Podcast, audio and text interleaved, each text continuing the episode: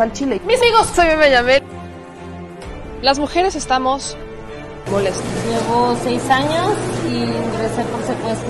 Por mi parte, yo no creo esa enfermedad. Yo. Mucha rezarda y les duela. Bueno, ya saben. Nosotros salimos por la necesidad. ¿no? Gracias a Dios, a lo mejor vamos a volver a comernos dos veces al día. De la crisis que se vive en los hospitales en Tijuana. Aquí las noticias o te enchilan o te dejan picado. Amigas y amigos, ¿cómo están? Muy buenas noches, bienvenidos a este espacio en donde decimos las cosas al Chile. Miércoles 5 de abril de plena Semana Santa y de muy buenas noticias. Oigan, esta noche vamos a platicar sobre, vamos a seguir con este análisis sobre la compra de estas 13 estaciones que antes eran de Iberdrola y que ahora son de la Comisión Federal de Electricidad. También vamos a seguir hablando sobre este tema energético, pero esto es maravilloso. También tenemos que tocar un poco el tema del INE, porque seguimos con estas transiciones maravillosas, pero digamos que la noticia más importante que les tengo que dar esta noche, y, de verdad es que es de las más importantes, es que no hay plazo que no se cumpla. Simplemente no hay manera en que las cosas no caigan por su propio peso. Y eso es exactamente lo que está pasando en este momento, porque hay congresistas, escuchen ustedes, congresistas de Estados Unidos, aparte demócratas, que están pidiendo investigar a nada más y nada menos que al secretario general de la OEA, a Luis Almagro, por delitos que constituyen un motivo suficiente para sancionarlo y destituirlo de su cargo. Básicamente las acusaciones son por su comportamiento poco ético. Sí, estamos hablando de Luis Almagro, con el que se van a acusar los del PRI, el Luis Almagro con el que se van a acusar los del PAN, el Luis Almagro con el que se fue a acusar Silvano Aureoles. Estamos hablando de Luis Almagro, el que ha estado detrás de los golpes de Estado como el de Bolivia el que desde su posición en la OEA ha traicionado la democracia. De ese Luis Almagro estamos hablando. Es una gran noticia que por fin los demócratas o quienes sean, en este caso son demócratas, hayan despertado. Es maravilloso para que por fin lo puedan investigar. ¿Quién es también Luis Almagro? Evidentemente amigo de Lorenzo Córdoba. E, esto, esto es maravilloso, así que vamos a seguir con esta noticia. Si me permiten, les quiero compartir este tweet que sube eh, la Internacional Progresista con esta carta, ¿no? Es una carta de, de cuatro, se las voy a leer completita, para que vean de qué se trata esta carta en donde solicitan investigar a Luis Almagro, es del Congreso de Estados Unidos. La están enviando al secretario Anthony Blinken y también se la están enviando al embajador de la Organización de los Estados Americanos, a Francisco Mora. ¿Qué es lo que dice esto? Vamos a inhalar, exhalar y contar hasta mil para, vamos a poder, vamos a, vamos a entender de qué se trata esto. Dice lo siguiente. Creemos que las organizaciones multilaterales desempeñan un papel fundamental en la diplomacia internacional, proporcionando una plataforma para el diálogo constructivo y la cooperación que ayude a avanzar en objetivos comunes como la defensa de las instituciones democráticas y los derechos humanos, la promoción de la paz y la seguridad y la lucha contra la corrupción, entre otros objetivos. Para cumplir eficazmente su misión, los dirigentes de estas organizaciones deben respetar unas normas éticas básicas y responsabilizarse de cualquier irregularidad que pueda debilitar la legitimidad o debilitar la misión de las organizaciones que presiden. Por estas razones, apreciamos que tanto Estados Unidos como sus socios regionales estén apoyando una investigación independiente sobre las más recientes acusaciones de infracciones éticas e irregularidades que podría haber cometido el secretario general de la Organización de los Estados Americanos, OEA, Luis Almagro. Esta investigación ética que se está llevando a cabo en la OEA supone un paso constructivo hacia una mayor rendición de cuentas por conductas poco éticas al más alto nivel de esta preeminente organización regional. Sin embargo, creemos que el alcance de esta investigación es totalmente insuficiente. De hecho, hemos tenido conocimiento de otras acusaciones muy creíbles que implican actos ilícitos mucho más atroces y perjudiciales. Creemos que es imperativo que la Administración apoye inmediatamente las investigaciones sobre estas acusaciones adicionales, que resumiremos brevemente a continuación. 1. En 2018, altos funcionarios de la ya desaparecida Misión contra la Corrupción y la Impunidad de Honduras, patrocinada por la OEA, renunciaron a sus cargos y acusaron públicamente al señor Almagro de abandonar esta misión contra la corrupción y debilitar su labor en un momento en el que se enfrentaba a graves ataques y el partido gobernante del país le impedía llevar a cabo su mandato. Funcionarios de la misión contra la corrupción eh, y la impunidad en Honduras también afirmaron que Almagro tenía un pacto de impunidad con el controvertido expresidente de Honduras, Juan Orlando Hernández, que ahora se encuentra en una cárcel de Manhattan a la espera de juicios por cargos de narcotráfico y armas. Además, funcionarios de esta misión en contra de la corrupción y la impunidad en Honduras acusaron su preocupación o expresaron su preocupación por el manejo de las finanzas de la misión por parte de la oficina del secretario general y el antiguo jefe de la misión, Señaló que varios de los empleados de la misión contratados por el señor Almagro tenían su base en Washington y no participaban en el trabajo de la misión, lo que suscitaba inquietud acerca de un posible fraude en las nóminas. Esta solo es la primera. La segunda. En octubre del 2019, el señor Almagro y otros, y otros altos funcionarios de la OEA hicieron declaraciones en las que sugerían que se había producido fraude electoral durante las elecciones presidenciales de Bolivia, una formación que exacerbó una gran crisis política y la destitución forzosa del presidente electo del país. Varios estudios expertos desacreditaron estas acusaciones de fraude, lo que llevó a miembros de la OEA y a congresistas estadounidenses a pedir una revisión independiente de las afirmaciones de la OEA. Sin embargo, el señor Almagro ha hecho caso omiso de estos llamados y en su lugar se ha dedicado a lanzar ataques ad hominem contra los autores de estos estudios, así como contra el New York Times, que publicó los resultados de uno de ellos. Mm, maravilloso. En 2020, Almagro se negó abruptamente a renovar el contrato del secretario ejecutivo de la Comisión Interamericana de Derechos Humanos, Paulo Abrao, a pesar de que los comisionados Disculpen ustedes, de tanto que me emociona, se me secó la garganta. Continuamos.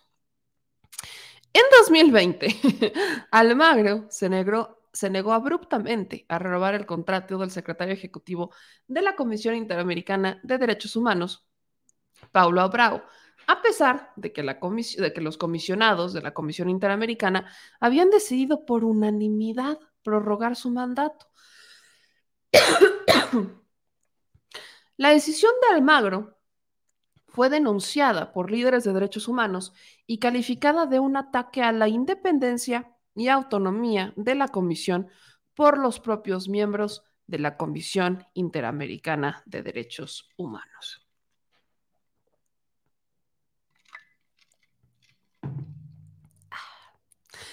Dentro de la comunidad de derechos humanos de la región, se sospechó ampliamente la actuación de Almagro, que se había llevado a cabo en nombre de gobiernos regionales resentidos por las denuncias de la Comisión de Violaciones de Derechos Humanos dentro de sus jurisdicciones. Aunque Almagro citó denuncias de trabajadores para justificar su decisión, el Tribunal Administrativo de la OEA cuestionó su veracidad y dictaminó que Abrao había sido destituido injustamente. Como indemnización por daños morales, profesionales y personales, el tribunal ordenó a la OEA que concediera a Brau 12 meses de sus salarios atrasados. Mm.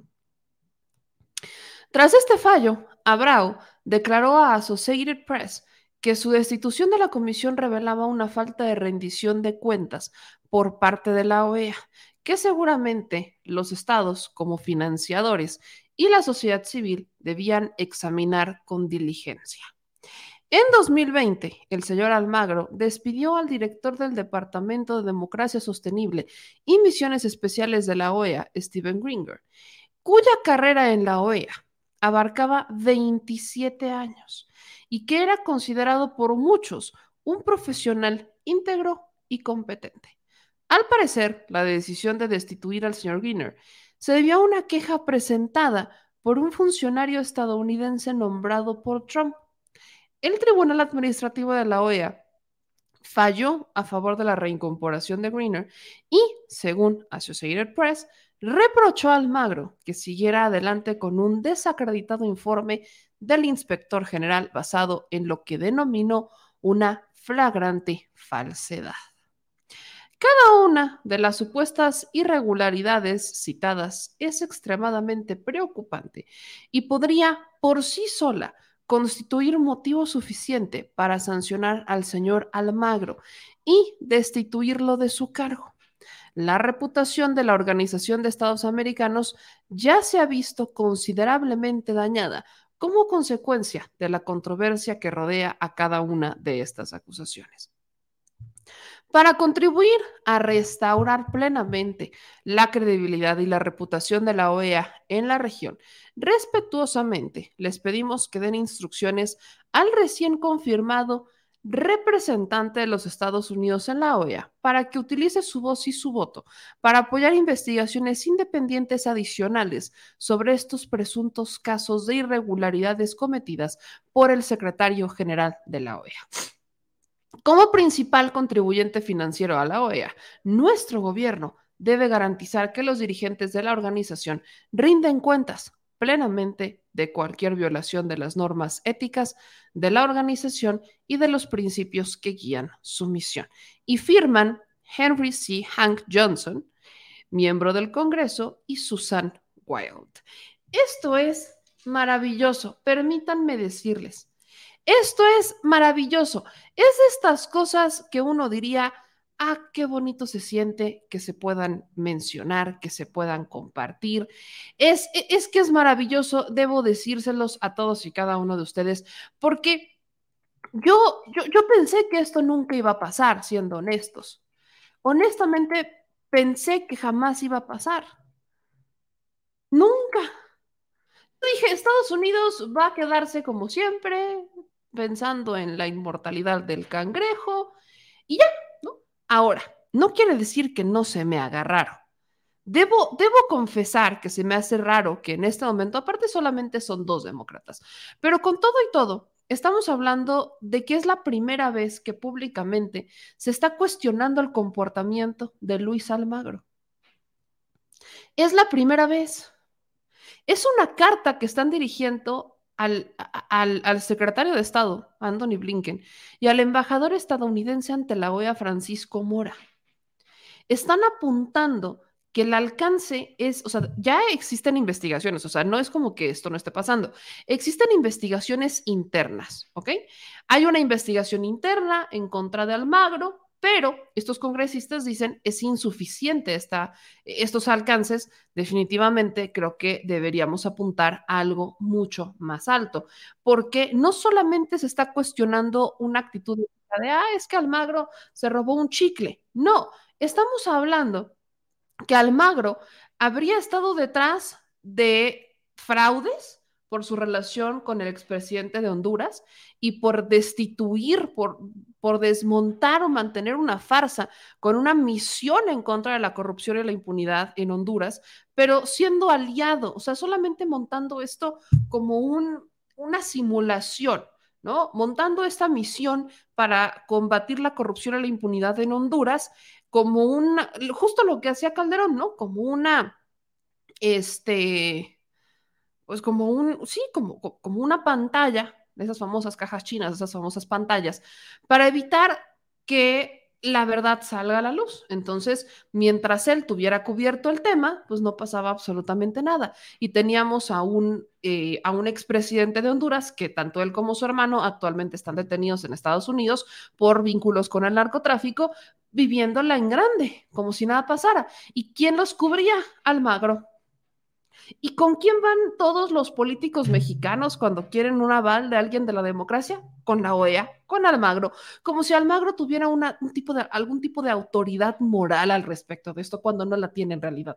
Entonces, el que se estén investigando estos casos o el que se esté investigando este desafío a la democracia en Bolivia, iniciado por la OEA, que terminó en un golpe de Estado con muchísima gente muriendo porque Yanine Áñez sacó este, a los militares y empezó a golpear y mató gente y mataron a grupos indígenas y a jóvenes y hubo todo un caos en Bolivia al respecto de esto. O sea, imagínense el tema, lo delicado que es en donde personas murieron porque una persona decidió aliarse con otros para cuestionar la democracia de un país completamente eh, libre e independiente, cuestionó su decisión arman un golpe de Estado, tienes una persona que entra en el poder, a ella no la cuestionan, cosa que se les cayó cuando vino este proceso electoral, vuelven a derrotar al grupo de Yanine Áñez y la señora actualmente está siendo procesada por esos delitos. Entonces, no había manera en que la OEA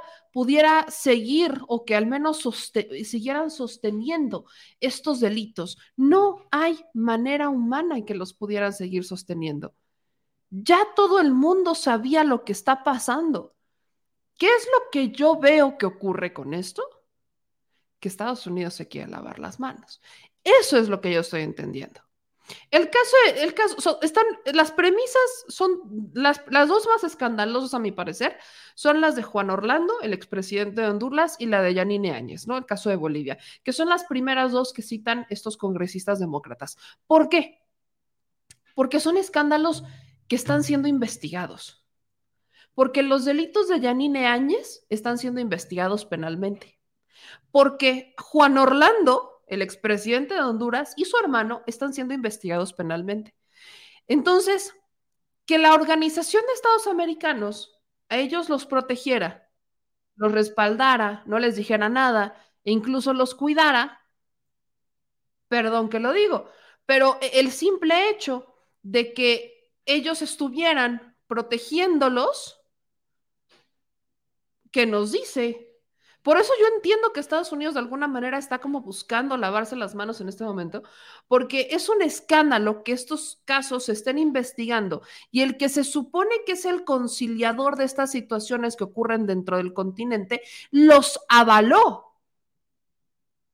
Tan los avaló que las acusaciones, o sea, eso solamente para empezar, pero las acusaciones de fondo es que fue cómplice. Fue cómplice de un expresidente que está siendo investigado por delitos de narcotráfico. Y hay gente que lo señala. Independientemente del rol que Estados Unidos tenga dentro de esto, esto le estalla en la cara a Estados Unidos. Y la herramienta clara para lavarse las manos y decir, ok, es colgar la cabeza de Almagro. Algo que nosotros hemos estado debatiendo desde hace muchísimo.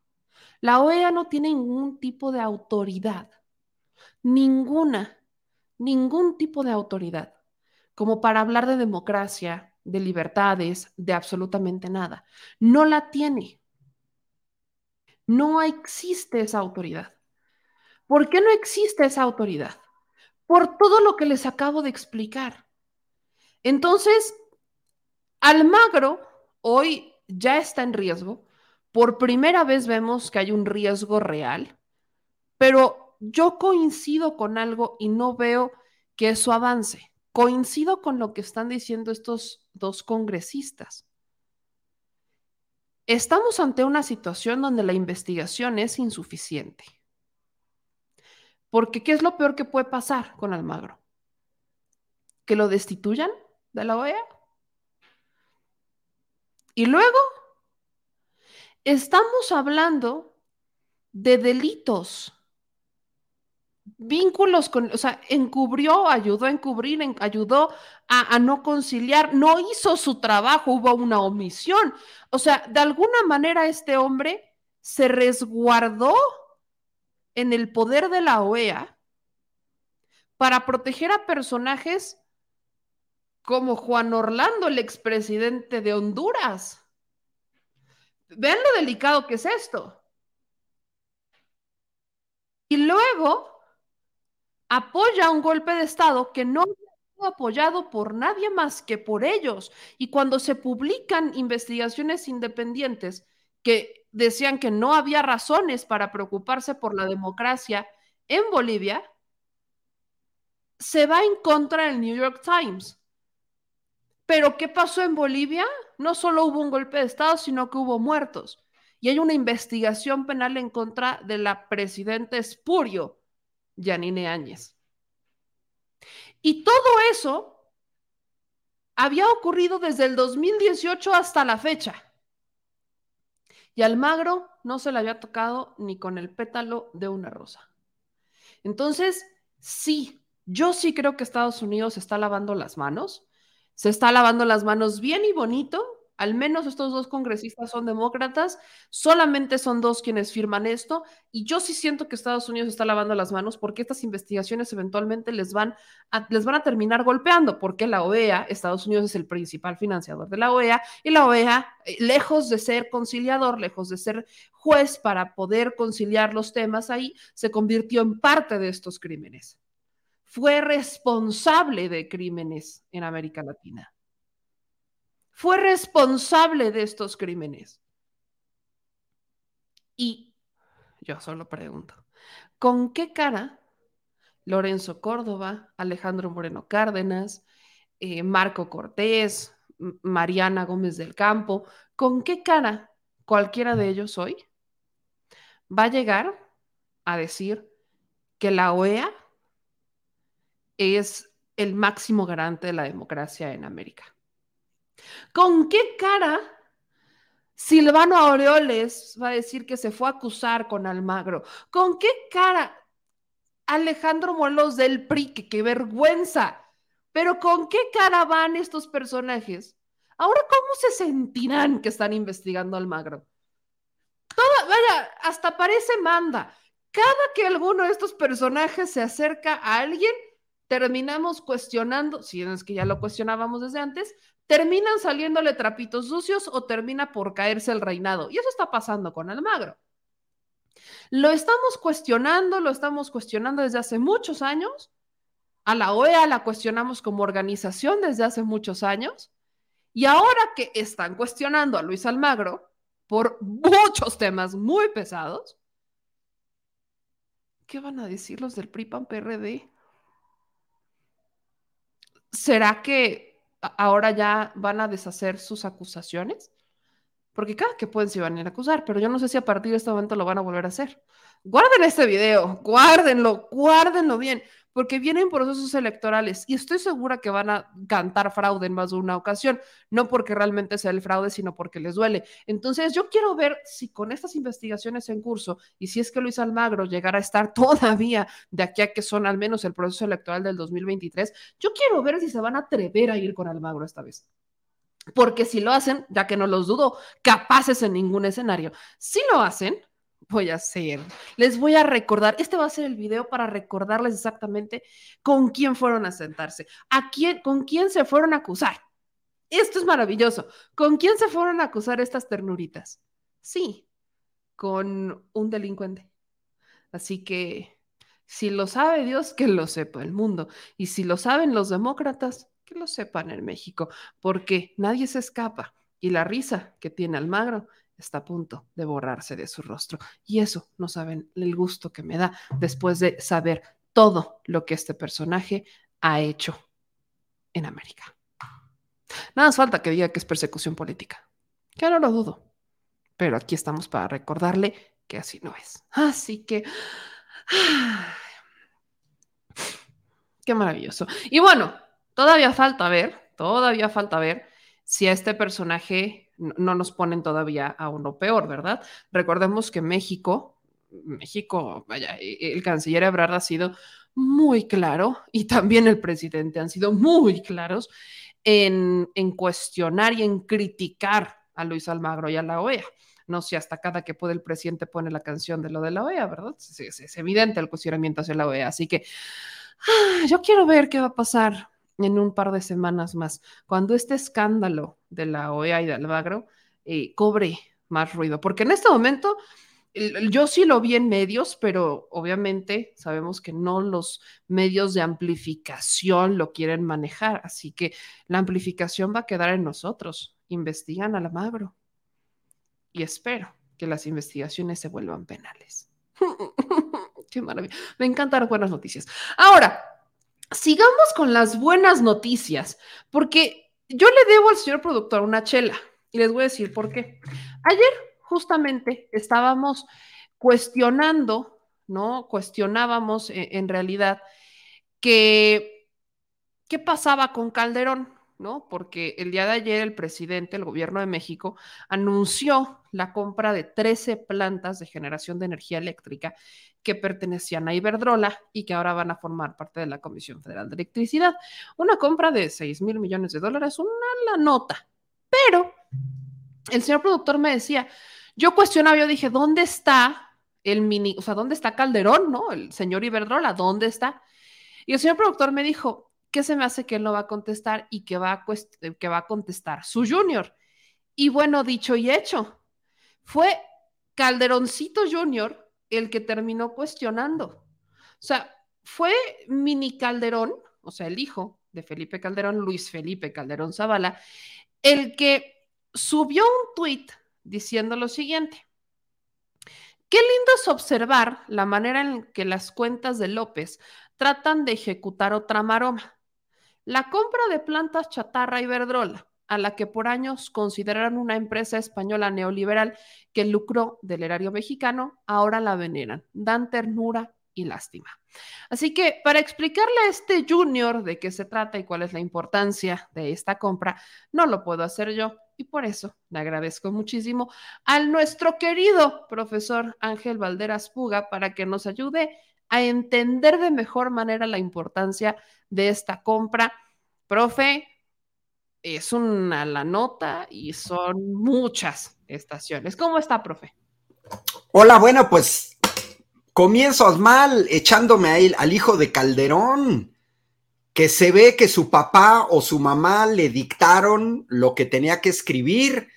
Este mugre escuincle, yo no sé si sea ingeniero, si sea ingeniero eléctrico, si se dedique a energías renovables o cuáles son los elementos que tiene este baboso para decir que las plantas de Iberdrola son chatarra. Si su papá, empleado y lacayo de Iberdrola, tiene la información de que las plantas de Iberdrola son chatarra, habría que preguntarle a este mocoso por qué su papá es empleado de Iberdrola o fue empleado de Iberdrola y por qué Georgina Kessel fue empleada de Iberdrola y si construyeron plantas chatarra, ¿por qué nunca lo denunciaron? Mira, de plano es, está muy mal comenzar con el hijo de Calderón. Mira, yo comenzaría con, con mi tacita que recuperé hoy en la mañana con Vicente, recuperé una negra, AMLO 2018 juntos haremos historia. Este, no, no tengo cheve, que si tuviera sería artesanal, es un cafecito. Este, pero bueno, mira, eh, ¿cuál es la, situación? Eh, ¿dónde, está la, ¿Dónde está la importancia de esta medida? Y, y, bueno, no, yo no voy a debatir con el hijo de Calderón, pero con el Borolas, con el Borolas podría hacer el esfuerzo de debatir. Mira, para mí me parece clave que todos, mexicanas, mexicanos, poblanos, poblanas, consideran esta información.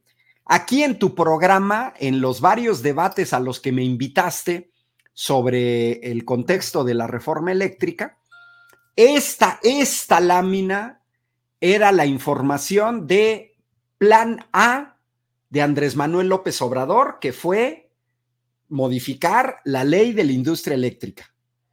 Te recordarás, meme, una lluvia de amparos, el Poder Judicial favoreciendo a las empresas extranjeras. Déjalo, dejo de compartir y ahorita para irme a los números. Pero el plan A era ley de la industria eléctrica. No lo aceptaron. Entró el plan B. El plan B, reforma constitucional, que no logró la mayoría calificada porque los lacayos de las empresas extranjeras, llámense diputados del PRI, del PAN, de MC, del PRD, votaron en contra de los intereses de la nación, traidores a la patria. Plan C, vuelve a entrar el, digamos, la ley de la industria eléctrica porque no lograron declararla inconstitucional. Entonces, este, esta adquisición de Iberdrola yo podría llamarle el plan C. El plan A, ley de la industria eléctrica, el plan B, reforma constitucional, el plan C, la adquisición de las plantas de Iberdrola. Bueno, ahora sí te comparto la pantalla porque me parece ultra relevante. Creo que en una charla yo explicaría esta tabla y punto. Porque es el contexto, este meme, y son dos contraposiciones de política pública. Mira, en el año 2000, Comisión Federal de Electricidad y Luz y Fuerza del Centro, el Estado mexicano, generaba el 100% de electricidad en este país. Los privados no podían generarlo. Lo impedía el artículo 27 constitucional. El artículo 27 constitucional señalaba claramente que correspondía exclusivamente a la nación generar, conducir, transformar, distribuir y abastecer energía eléctrica que tuviera como objeto la prestación de un servicio público. El artículo 27 constitucional, hasta antes de la reforma de 2013, decía que en esa materia no se otorgarían concesiones a los particulares.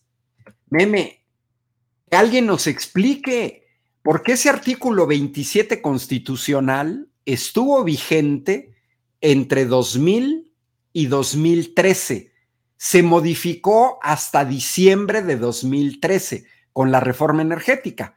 Y ve los datos de 2013. Antes de que se modificara el artículo 27 constitucional, el 37% de la energía eléctrica generada en este país estaba generada por privados, que además hay que decirlo, extranjeros. No, no eran cualquier privados. Aquí, aquí, meme, no hay empresarios mexicanos. Te recordarás aquel, aquellos tres debates con Ramsés Pech y que yo me eché debates con Francisco Barnés de Castro, el rector de la UNAM, y con gente del clúster de la industria eléctrica en Querétaro y con una bola de gentes. Y yo siempre les preguntaba, denme los nombres de las empresas mexicanas que están generando electricidad y la cantidad. O sea, no me vengan, no me vengan con jaladas de una empresa que mm, tiene una capacidad de 100 megavatios. No, eso es una vacilada, meme porque este país aproximadamente requiere para funcionar unos 52 mil, 53 mil megavatios. Profe, o sea, estamos hablando de recuperar el control de la generación. ¿Es la generación como tal de la generación? De es la generación. Ok. Es que, es que mira, meme, ¿qué hace Iberdrola en España y qué hace Naturgy en España? ¿Qué hace Fisterra en España? Que todas operan aquí en México ellas simplemente lo que hacen es una cosa muy sencilla. Si tú controlas la generación, meme, controlas la conducción, la transformación, la distribución y el abastecimiento. Por una razón muy sencilla. Nos aplican la de Greg Abbott en 2021 cuando cierra la llave del gas a México. ¿Quién controla, meme? Pues quien tiene la llave del gas. Ah, bueno, pues ellos controlan la llave del gas, y entonces dicen, no les vendo. Bueno, si tú generas electricidad y dices, no te la vendo, y como dice el meme, no me llame el, oblígame perro, pues, pues no vas a poder obligar. Entonces, ¿por qué, ¿por qué crees, por qué crees que todas estas empresas privadas, la francesa Engie, la italiana Enel, las japonesas Mitsui, Mitsubishi, ¿por qué crees que no han invertido ni un solo peso en redes de transmisión y distribución de energía eléctrica? Ni un solo peso, ¿eh? Además, no invirtieron ni un solo peso en las plantas de respaldo para resolver la intermitencia de parques eólicos y fotovoltaicos. ¿Por qué crees que no invirtieron? Pues porque ellos se querían apoderar del control, gracias a gente como Borolas y a gente como Enrique Peña Nieto, del control de la generación. Y una vez que ellos controlaban la generación, nos aplicaban la de Greg Abbott. Simplemente te iban a decir, meme, ¿sabes qué, mamacita? Te cuesta dos pesos el kilovatio hora. Ah, no, ¿sabes qué? Ahora, como, como hay la guerra en Ucrania, ahora vas a pagar cuatro. Ah, y ¿sabes qué, meme? Como Alemania nacionalizó Uniper de Finlandia, entonces ahora vas a pagar cinco pesos el kilovatio hora. Híjole, ¿qué crees, meme? Que no ha llovido y los embalses no tienen agua suficiente, seis pesos el kilovatio hora. Híjole, ¿qué crees? Una nevada atípica y un frío atípico, siete pesos el kilovatio hora. Quien controla meme pone los precios. Eh, justamente es lo que iba a preguntar, pero yéndome un poco más atrás, mencionaba lo de Luis Felipe Calderón porque evidentemente Calderón estuvo dentro de Iberdrola, pero ¿cómo, cómo Iberdrola, cómo, cuál era el lugar de Iberdrola? Porque antes la Comisión Federal generaba todo, era la que tenía el control en el origen como de, esta nacionalización de la industria eléctrica. Fueron los, los eléctricos, ingenieros de la Comisión Federal los que la construyeron y luego la empezaron a dar, la empezaron a dar, la empezaron a dar y de ahí entiendo que entra Iberdrola. ¿Qué es lo que pasa? ¿Cuál era el escenario con Iberdrola? Que, ¿Y cómo nos afectaba ese escenario con Iberdrola teniendo este control o teniendo este poder? Pues déjame presentarte esta pantalla porque sabía que me lo ibas a preguntar y entonces aquí está la respuesta. Mira, es muy relevante tu pregunta, meme. Esta es una pregunta de verdadera periodista.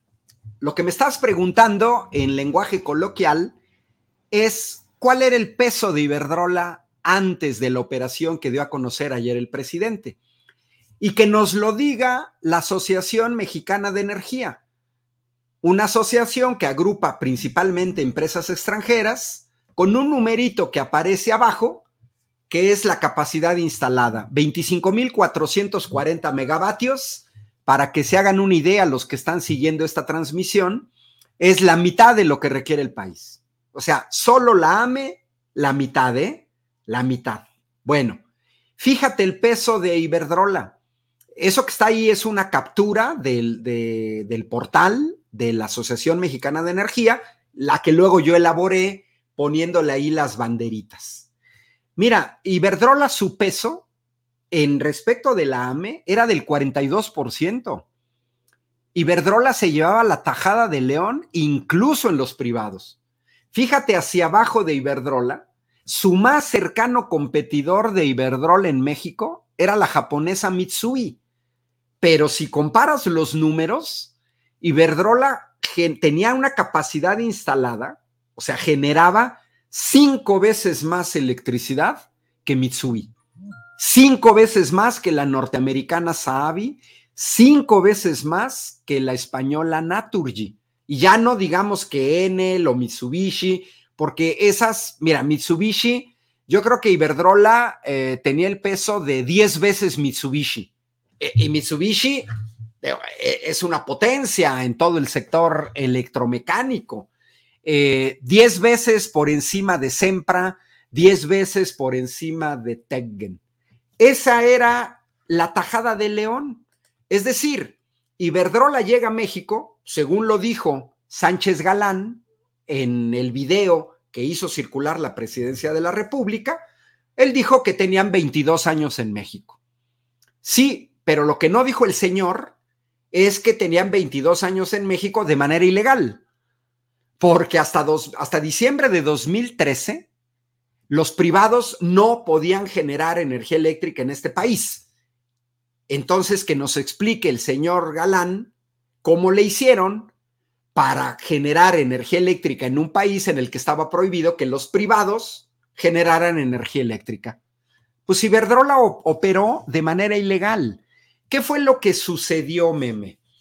Pues que los neoliberales, en los sexenios dos panistas de los narcogobiernos de Fox, de Felipe Calderón y señor García Luna, en estos dos sexenios y con Enrique Peña Nieto, fueron otorgando permisos para la construcción de plantas de generación de energía eléctrica. Y fueron amarrando contratos para darles cada vez más este, contratos y además les dieron lo mejor. Mira, la mejor área para generar energía eléctrica a partir del viento en nuestro país es el istmo de Tehuantepec. Bueno, ¿dónde crees que Iberdrola tiene sus parques eólicos? Pues en el istmo de Tehuantepec. Eh, es verdaderamente patético. Otra zona buena para, para el viento es Tamaulipas. Bueno, pues ayer en la mañana el presidente dio el dato impresionante de que en Tamaulipas solamente el 7% de la energía eléctrica era generada por Comisión Federal. 7%, ¿eh? 93% privados, de los cuales principalmente extranjeros y entre ellos Iberdrola. Porque si revisamos el comunicado que sacó Iberdrola sobre la, venta, sobre los parques de los que se deshacen, nos podemos dar una idea de dónde están ubicados. Mira, 12 plantas de ciclo combinado en Monterrey, 1 y 2, dulces nombres. Altamira, 3, 4 y 5, Tamaulipas. Escobedo, en Nuevo León, Tamazunchale, San Luis Potosí, Baja California, Topolobampo, en Sonora y La Laguna. Entonces, más o menos estamos hablando de que en Tamaulipas habían llegado a tal eh, grado de control que ya habían prácticamente desaparecido Comisión Federal de Electricidad. Con estas plantas, las que están en Tamaulipas, en la zona noreste del país, Comisión retoma el 45% de la generación, aunque todavía el otro 55% está por parte de privados. Entonces les fueron abriendo las puertas, meme, a cambio de migajas, porque el hecho de que Iberdrola haya contratado al señor Borolas o a Georgina Kessel, que ninguno de los dos sabe nada de energía, y que los hayan contratado como asesores, pues yo diría ja, ja, ja, porque qué diablos puede asesorar el señor Borolas de un parque fotovoltaico o de un parque eólico.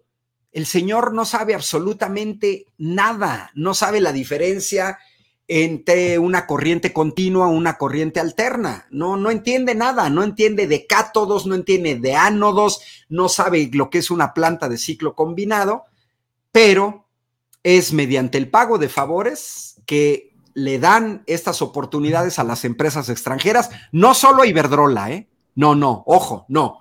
Iberdrola era tajada de León, pero ahí están todo otro bloque de empresas, entre ellas españolas, fuertes porque en España Naturgy es una de las empresas que tiene el oligopolio junto con Iberdrola, ¿eh? O sea, los de Naturgy no se quedan atrás y hasta donde sé tienen el control de la distribución de gas natural en la Ciudad de México, ¿eh? Naturgy. Profe, ¿qué pasa con las multas que tenía Iberdrola, no? Que, eran una tajada interesante. Creo que un 10-12% de los ingresos estaban en multas. Ahora que México hace esta compra, ¿qué pasa con esas multas? ¿Se condonan, se perdonan? ¿Las absorbe el gobierno mexicano ahora que esté en la Comisión Federal de Electricidad? Y también preguntar, ¿por qué si tanto defendieron en las pasadas, en los pasados años? este, este control. Incluso el año pasado con las reformas lo defendieron con uñas y dientes, porque hoy toman la decisión de vender. ¿Qué es lo que cambia? Mira, eh, hay una batalla, eh, meme, eh, que, no, que no solamente, a ver, no es Iberdrola y el gobierno mexicano. Te, te lo voy a poner en términos occidentales, nada chavistas, nada de América Latina, nada de izquierda, nada. Te la pongo así. Alemania, Finlandia, que se acaba de integrar a la OTAN. Los dos miembros de la comunidad europea. Alemania nacionaliza Uniper, que es la filial de la finlandesa Fortum. Pácate las manos. ¿Qué es lo que sucede? Eh, Alemania nacionaliza Gazprom. Bueno, pues ahí está el análogo. Tú tienes empresas extranjeras operando en tu territorio. Los gobiernos y los estados regulan la participación de las empresas extranjeras en cualquier sector. El sector espacial, el sector aeronáutico, el sector automotriz, el sector energético. Por ejemplo, te fijan un nivel de impuestos, te fijan regulaciones ambientales o te fijan costos que van asociados a tu negocio. ¿Qué fue lo que vimos a la llegada del gobierno de la 4T?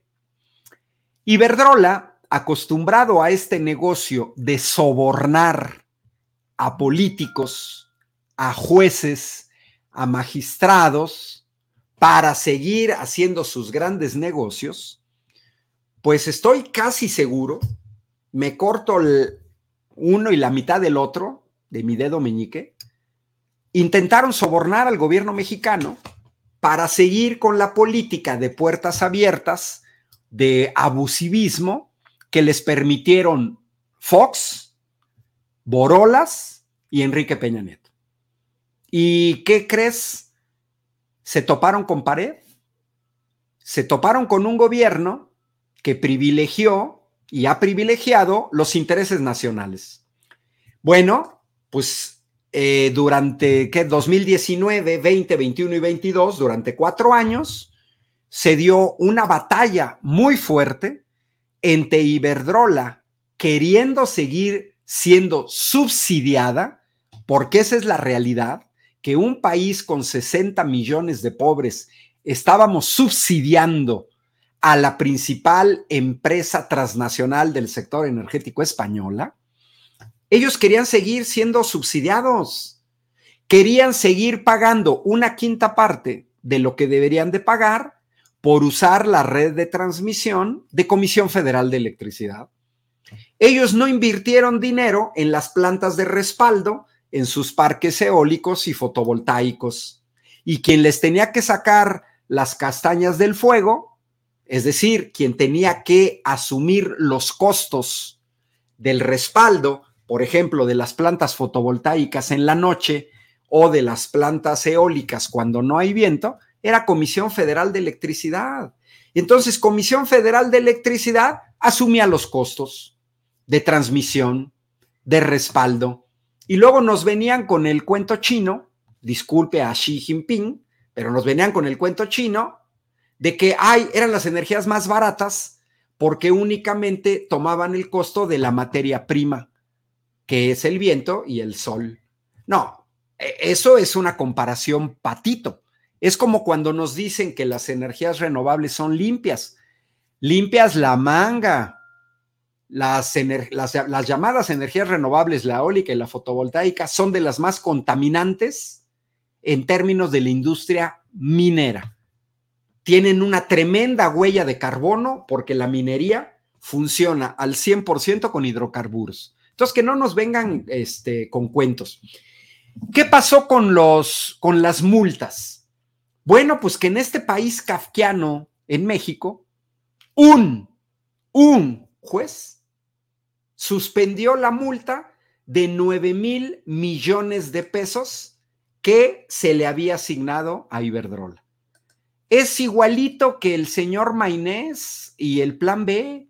O sea, aquí pareciera ser Mira, Andrés Manuel se refiere a ellos como su Alteza Serenísima, se refirió a Edmundo Jacobo, el del INE, como don Porfirito, pero pues yo me refiero a ellos como que estos jueces se creen, verdaderamente se creen, meme, representantes de Dios en la tierra. O sea, estos señores, este juez, este juez que le quitó la multa a Iberdrola, pasa por encima del poder ejecutivo, del poder legislativo, señores que nadie eligió. Yo quisiera que alguien me dijera quién diablos eligió al juez Juan Pablo Fierro. Nadie. Exacto, pero se atreven, se atreven a parar leyes aprobadas por la Cámara de Diputados, por la Cámara de Senadores y, ojo, por un gobierno legítimo elegido por 30 millones de mexicanas y mexicanos. Tenemos un problema fuerte, meme, los mexicanos y mexicanos con el Poder Judicial, porque hay, aquí ya no caben medias tintas estos jueces operan para intereses extranjeros. Eso sí, cobran en México como los señores del INE 400 mil pesos mensuales. Se dicen autónomos, pero quieren que el gobierno de México les pague sus altos salarios. Pero cuando se trata de dar una resolución, favorecen invariablemente a intereses extranjeros. ¿Qué queda con esa multa? Y, y otras más, ¿eh? pues que muchas se quedaron en el limbo. Sí. En el limbo. Eh, ¿Cuál es el problema eh, eh, con esas multas? Pues eran violaciones a la ley muy claras. Ah, no, pero entran los amparos y los jueces que conceden los amparos. Porque aquí los principales responsables son los jueces que dan una determinación. Ellos son los verdaderos responsables, porque privilegian aspectos económicos privados o el dogma neoliberal y pasan por encima de la voluntad popular. Que me disculpen, pero mira, el presidente maneja una dicotomía entre justicia y derecho. El derecho no es nada, no sería nada sin su origen, que es la justicia. Lo primordial en el derecho es la justicia, no la parte burocrática de lo que está escrito en la ley. Pero aún así yo señalé, meme, ¿dónde estaba Juan Pablo Fierro o el señor Javier Lainés cuando durante 13 años las empresas privadas extranjeras violaron el artículo 27 constitucional? Recibiendo dinero, seguramente. Pues mira, lo dijiste tú para que no, para que te demanden a ti. Pero... pues es que no le encuentro otra lógica. ¿Cuántos años no violaron la ley estas empresas? Por ejemplo, este caso de Iberdrola, yo recuerdo que uno de los argumentos en contra de la reforma eléctrica del año pasado era que si se le otorgaba a la Comisión Federal de Electricidad el 54% del control del mercado, se iban a establecer prácticas monopólicas. Creo que lo debatimos muchísimas veces. Bueno, ¿qué no Iberdrola entonces podría haber caído en esas mismas prácticas prácticamente? Valga mi redundancia. A, a, ver, es que mira, la cuestión relevante aquí es que hay que tomar en cuenta que Iberdrola, junto con Naturgy, uh -huh. constituyen en España un oligopolio. Quiere decir, un pequeñísimo grupo de empresas que dominan el mercado. Dominar el mercado, fijan las tarifas y fijan la tasa de ganancia. Bueno, es una estupidez, meme, viene, viene, viene de los que traen chips neoliberales, que en el caso, en el caso de las empresas estatales, se hable de monopolio. Eso es una estupidez. El concepto de monopolio en economía nace para referirse al sector privado cuando una empresa domina el mercado. Una, una empresa. Ahora, estos, estos tontitos, te digo, no dicen nada de Fortum en Finlandia, de Vattenfall en Suecia, no dice nada de Electricité de France en Francia, no dice nada por la nacionalización de Gazprom o de Uniper. O sea, a ver, ahí no dice nada. A ver, eh, lo dijo el presidente ayer. A ver, ¿a poco vamos a hablar de que el seguro social es un monopolio? O que el ISTE es un monopolio? O que la Secretaría de Educación Pública es un monopolio? Que se lo vayan a decir a los franceses que es un monopolio su sistema de salud o a los alemanes. No salen vivos, meme. O sea, no. De entrada, yo y creo que muchos no aceptamos que se aplique el concepto de monopolio a Pemex o a Comisión Federal de Electricidad por la sencilla razón de que son empresas estatales. Y ahora, toda la gente que habla así, pues son traidores a la patria y creen que se van a salvar. No, no se van a salvar. En el momento en que las empresas privadas controlen un sector en el país, es sí o sí. Y ahí te pongo un ejemplo. El sistema bancario en México. Cuando se entregan los bancos a los extranjeros, el único banco mexicano que queda es Banorte, pero yo quisiera que la gente que está siguiendo esta transmisión, que me digan si se van a dar un tiro con Citigroup o con HSBC o con BBVA pues, o con Scotia Bank. Pues claro que no. Lleva, llevas las de perder. ¿Alguien en México va a demandar a ExxonMobil, a Chevron, a Gulf, a Shell, a British Petroleum? No, hombre, olvídate. O sea, eso no es posible. Entonces, efectivamente, la gran contradicción es que quién sabe por qué se oponen a que Comisión Federal de Electricidad, una empresa estatal de la cual todos salimos ganando, controle la generación de energía eléctrica en el país. Ah, pero están contentísimos de que extranjeros controlen la generación eléctrica en el país. Pues mira, los únicos que pueden estar contentos de que sean extranjeros los que controlan la energía eléctrica en este país, los únicos, son los que reciben migajas de estas empresas, ¿eh? Pero a mí me sorprende que si alguien no recibe migajas, defienda que extranjeros dominen nuestro sector energético. No, no tiene sentido. Sí, yo estoy consciente, no tiene mucho sentido, porque aparte volvemos al debate, no estamos hablando de una empresa que va a, ir a lucrar y va a generar utilidades y entonces esas utilidades las, las va a usar para subir sueldos de sus este, accionistas. No, estamos hablando de una empresa que justamente está utilizando todo lo que tiene para generar más energía para los mexicanos, a mejorar los servicios, las instalaciones para proveer un servicio hacia los ciudadanos. Pero ahora yo pregunto, Ahora que estamos en el plan C y que con esta compra la Comisión Federal de Electricidad ya tiene más de la mitad del control del mercado, ¿qué es lo que sigue? ¿Qué es lo que va a pasar cuando ya tenemos estas 13 este, instalaciones que pertenecían a Iberdrola? ¿Cuál es la importancia de eso estratégicamente en materia de seguridad para México y también, obviamente, en tema energético? ¿Qué sigue? Mira, eh, lo primero es te, quiero compartir una imagen, pero no la encuentro. Ahorita déjame le checo. Eh, mira, eh, el hecho de que tú controles la mayor parte del sector de generación eléctrica te garantiza una cosa muy relevante. Es quién va a fijar los precios. Ya, esto es relevante. Mira, lo que te quiero compartir es este, es el eurobarómetro del sector hotelero. Eh, es de 2022, ¿eh? Pero nada más quiero que te cheques en esta encuesta de cuál es la gran preocupación. Este es uno de los sectores, pero te aseguro que es en todos los sectores.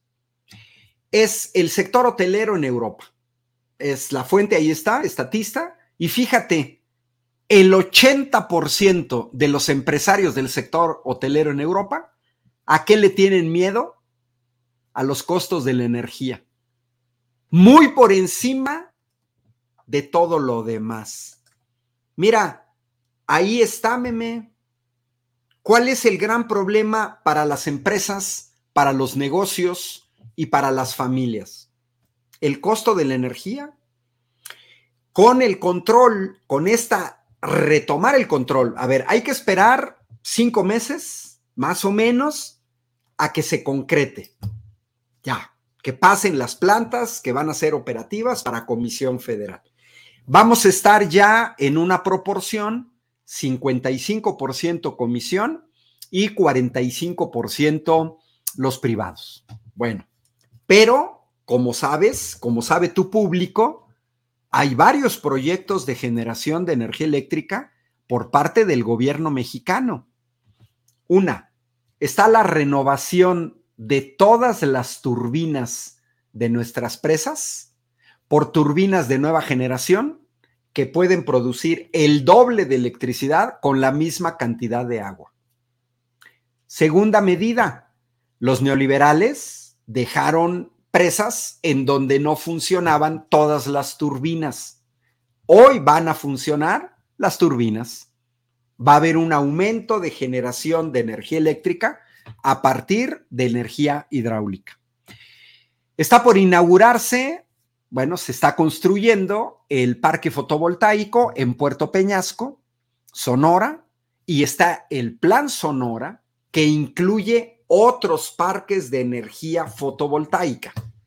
Entonces, se va a generar más energía fotovoltaica. Por otra parte, con la adquisición de las plantas de Iberdrola y con la construcción de otras plantas de ciclo combinado, pues lo que se prevé es que el gobierno, el gobierno mexicano a través de CFE, aumente su capacidad de generación. Lo planteó eh, Andrés Manuel en un horizonte de dos años, o sea, a finales del sexenio, un año y medio, dos años, a finales de 2024, así como vamos a ser autosuficientes en petrolíferos, gasolinas, diésel, queroseno, eh, el Estado más o menos vamos a regresar a la situación que existía en, 2017, en 2013. Mira, ahorita con esta medida, ahorita con esta medida de la adquisición de las 13 plantas, en cinco meses regresamos a la posición que se teníamos en 2017, que era más o menos la proporción 55-45. Pero a finales de 2024 podríamos estar en la proporción 70-30, que sería una proporción incluso previa a 2013. ¿Con eso qué garantizaríamos a finales del año próximo? Pues el control de las tarifas, tal como lo tiene la empresa estatal Equinor de energéticos en Noruega, que está controlada al 70% por el Estado noruego. Sí, hay participación privada en un 30%, que no es malo, pero quien controla, quien rige y sobre todo las tarifas, las decide el Estado mexicano. Si tú revisas tu, subsidio, tu, recibo, todos estamos subsidiados, meme, y no de ahorita, por una razón muy sencilla. Ningún mexicano paga el costo de la electricidad, la generación de electricidad, porque generar electricidad cuesta y cuesta una lana. Y entonces, ¿qué sucede con las empresas estatales que no sucede con las privadas? Si generar un kilovatio te cuesta dos pesos y el Estado te lo vende en dos pesos porque no tiene fines de lucro, ah, bueno, pues tú dices, estoy pagando la electricidad al costo. Pero si es un privado y es un privado relativamente consciente, te va a vender a tres pesos ese kilovatio y se va a llevar un peso de ganancia. ¿Sabes qué ejercicio permite explicar muy bien esto? Los, creo que es los lunes o los martes, cuando está Ricardo Sheffield, de quién es quién en los precios, presenta los precios a los que se vende la gasolina, pero hay una columna muy interesante que es la ganancia por litro. Entonces, tú tienes empresas que se pueden conformar con una ganancia de un peso el kilovatio hora, te va a vender la electricidad en tres pesos. Pero vas a tener empresas que te la van a, que se van a ir al doble. Te lo van a vender a cuatro pesos y otras te la van a vender a seis pesos. Bueno, no siempre vas a poder elegir, meme. Dependiendo de la región en donde vivas, te puedes llevar la desagrado de sorpresa que solamente hay una compañía.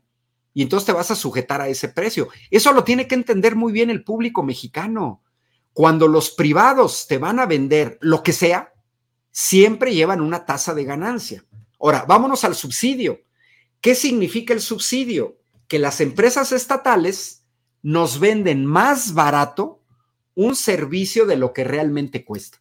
Mira, me salgo del sector energético.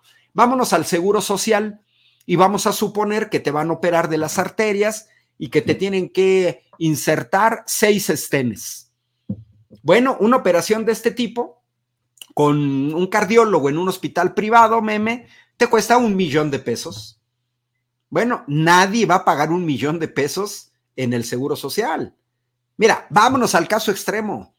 Que te digan, eh, cómprate, tráete tus estenes, que cuestan 100 mil pesos cada uno. Ya, te vamos a cobrar, no te vamos a cobrar nada, pero tráete tus estenes. Bueno, eso es un subsidio. Y todos estamos subsidiados. ¿Gracias a qué? A que tenemos dos empresas estatales, Pemex para los hidrocarburos y Comisión Federal de Electricidad para la electricidad. Esa es la gran diferencia, eso es lo que está en juego. Son muy buenas noticias, incluidos para los panistas y para el hijo de Borolas, porque también ellos se ven beneficiados de que haya un control de las tarifas gracias a que tenemos a un Estado que regula estas tarifas.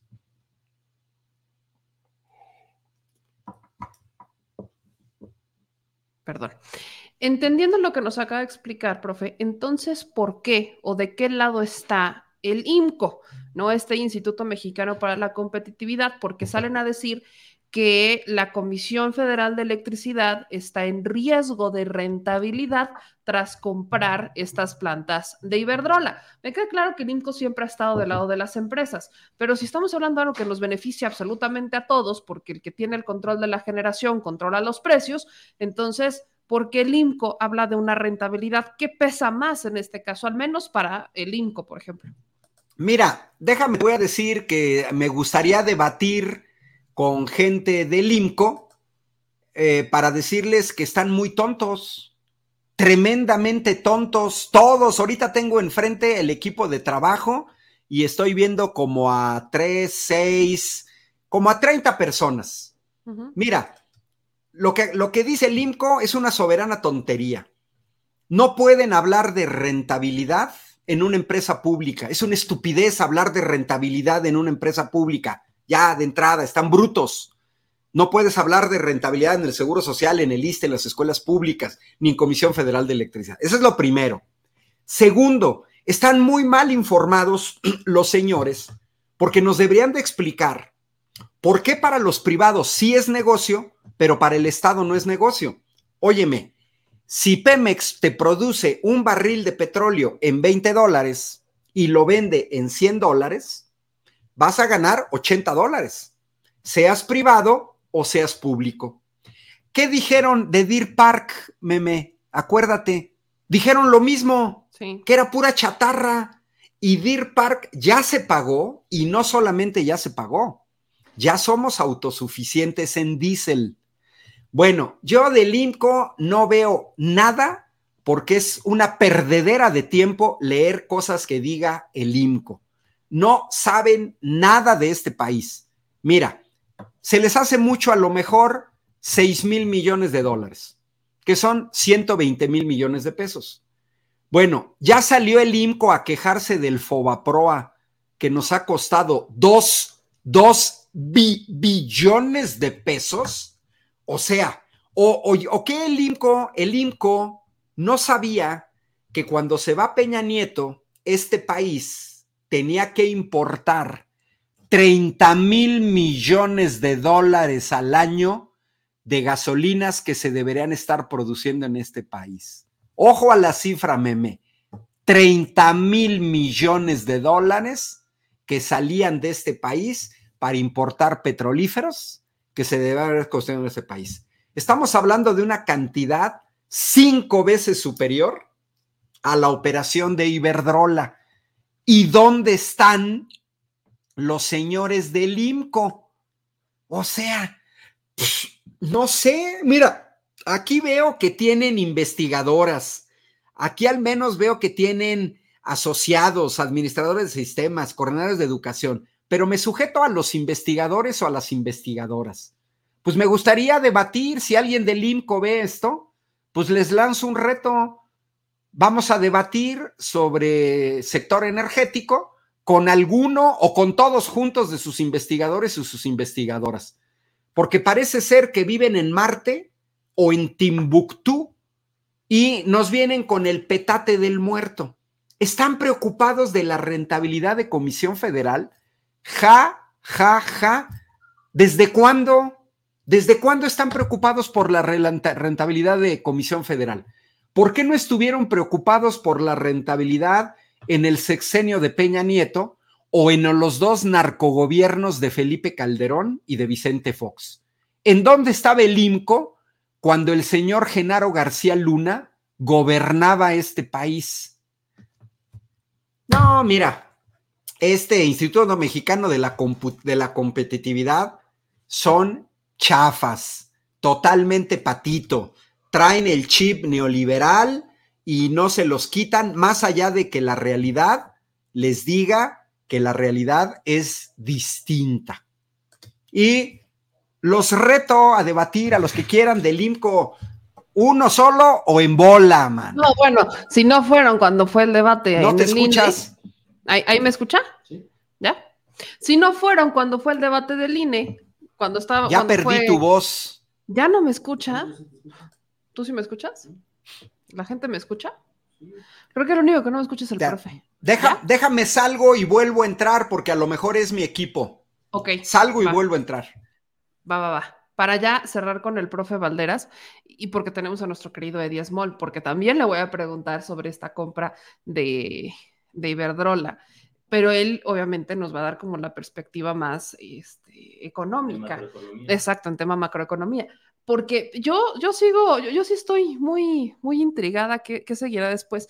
Ponen puros pretextos aquellos que son opositores a esta administración, y estoy de acuerdo con el profe, pero los del INCO, como le decía al profe Valderas, si ni siquiera fueron a, ese debate que tuvimos en la Cámara de Diputados, es la representante del INCO, que yo, vaya, yo no soy experta, y los que estábamos ahí vamos a hablar sobre los medios de comunicación, pero si ni siquiera a ese debate fueron, pues ahora imagínense debatir con un experto sobre estos temas, pero el reto está, el reto está y yo lo voy a compartir a ver si se atreven a decir algo, a debatir públicamente con el profe Valderas. ¿Con qué le gustaría cerrar, profe? ¿Con qué le gustaría dejar a las personas que nos están viendo y escuchando en México y en Estados Unidos y en Finlandia, que también nos escuchan por allá?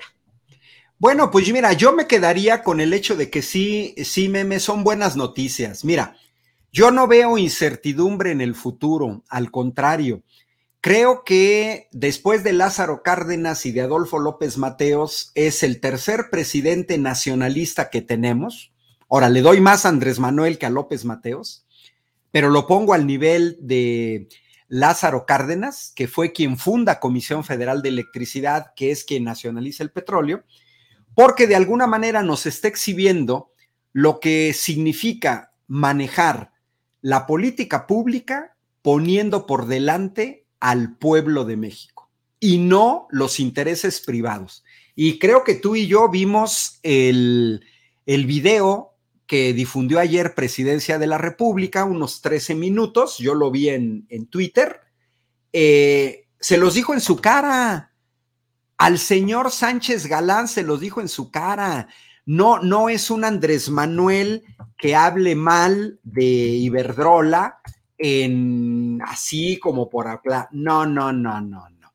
A José Ignacio Sánchez Galán se lo dijo en su cara. Prácticamente les dijo, no sean abusivos, hemos tenido problemas fuertes, se pueden resolver con el diálogo, pero si tú te fijas, la respuesta de la gente de Iberdrola, que fue demagogia, porque yo no les creo, fue, es que nosotros respetamos la política pública de cada país. La manga, porque entonces no hubieran metido 400 amparos y habrían pagado lo justo. Pero bueno, eso ya sería de otro tema. Eh, yo creo que mm, eh, gana el pueblo de México, el Estado mexicano, no el gobierno, el Estado mexicano y la ciudadanía mexicana. Estamos, a lo mejor la gente no lo nota, meme, pero estamos más blindados a un aumento en las tarifas del costo de la energía gracias al gobierno de la 4T que nos ha mostrado en cuatro años lo que significa gobernar de manera honesta, eficiente y nacionalista. Con eso me quedo y con mis redes sociales Ángel Valderas. Me pueden encontrar en Twitter, en YouTube y en Facebook. Y además también te doy una primicia. Ah, yo quiero escuchar. Voy a estar, eh, voy a retomar un espacio eh, con Vicente Serrano en Sin Censura. Eh, todos los miércoles, comienzo el próximo miércoles, que es el 12 de abril. Voy a estar todos los miércoles de 4 a 5 de la tarde en un espacio mío, como uno que llegamos a tener los fines de semana, y comenzamos la semana próxima. Ah, pues no nos los vamos a perder, ya sabemos que dónde va a estar y lo estaremos viendo por allá. Y yo también lo estaré invitando por aquí porque estos temas hay que seguirlos. Hay, esta palabra me encanta. Hay que seguir socializando esta información. Claro, y como y yo agrego otra cosa, elevar la calidad del debate. Mírame, me, en serio, ¿eh? ¿eh? Los medios como el tuyo, como Sin Censura, como Manuel Pedrero, como los periodistas, como La Octava, hay una bola de gente Estamos dando la batalla contra las fake news, la desinformación, los medios chayoteros que se quedaron sin chayote. Y pareciera ser que no, pero oye, tú ya tienes que medio millón de Casi, ya suscriptores. Estamos andas, en, medio millón. andas en 451 mil, andabas en 450 mil 999 pero ya me suscribí yo y entonces ya fueron 450. ya lo vi. Eso es todo. Pues, profe, hay que seguir dando la batalla. Nunca es tarde y hagan lo que hizo el profe. Suscríbanse al canal y sigan también a nuestro querido profe Ángel Valderas Puga en sus esfuerzos y en sus redes sociales, porque hay que dar las batallas. Profe, yo lo veo por aquí próximamente y lo estaremos viendo también por allá en Sin Censura. Abrazo donde estés, meme. Saludos cordiales y gracias también a Christopher en la producción. Muchas gracias, un abrazote, cuídense mucho. Hasta luego. Pues ahí está, oigan, definitivamente la batalla se tiene que seguir dando. Y solo para ponerle nombre y apellido, pues me lo mandaba el señor productor, pero el reto está, el reto está en la mesa para el equipo del IMCO. Aquí está a lo que se refería justamente el profe Valderas. Aquí están, digo, eh, son investigadores, eh, diseñadores, asociados, directores, para el, para el que quiera, digo, para el investigador que quiera, a donde quieran, con todo gusto. También está el consejo directivo por aquí. Vete al área de. A quien quiera. Ahí está abajo, ahí, ahí en, esa, en. No, no, ya súbete, súbete, ahí. Eh, eh, consejero, ¿quién está de consejero de la izquierda? Ahí. Lorenzo de Racing al, al lado de Antonio del Valle. Antonio. Claudio X González, es correcto. Sí, claro, X González forma parte del Instituto Mexicano de Competitividad. Justamente de ahí te das cuenta por qué el INCO trae esa tendencia de reflexión, de análisis. Pues sí, o sea, aquí está Claudio X González de consejero. O sea, estamos hablando de Claudio X González, que es el presidente del consejo de Kimberly Clark, este ingeniero químico por la Universidad de Stanford, etcétera, ¿no? Y estamos hablando de Claudio X González, papá porque es el presidente del consejo de Kimberly Clark. Pero bueno, eh, ahí está. Entonces, por supuesto, no me sorprende la postura del IMCO diciendo que si la CFE compraba esto de Iberdrola, perdía rentabilidad. Pues sí, pero ¿por qué vamos a hablar de rentabilidad de una empresa pública? Creo que lo último que deberíamos de mencionar y debería estar en el debate de una empresa pública es la rentabilidad, porque justamente por eso es empresa pública. Pero el debate está puesto sobre la mesa y ustedes ayúdenme a compartir la información, porque de qué hay que decir las netas, hay que decirlas. Y hablando de netas, hablando de netas, normalmente es los lunes, pero ha andado de arriba para abajo y me encanta verlo tan activo, pero pues es, es miércoles, es miércoles de decir las netas con nuestro querido Eddie Small.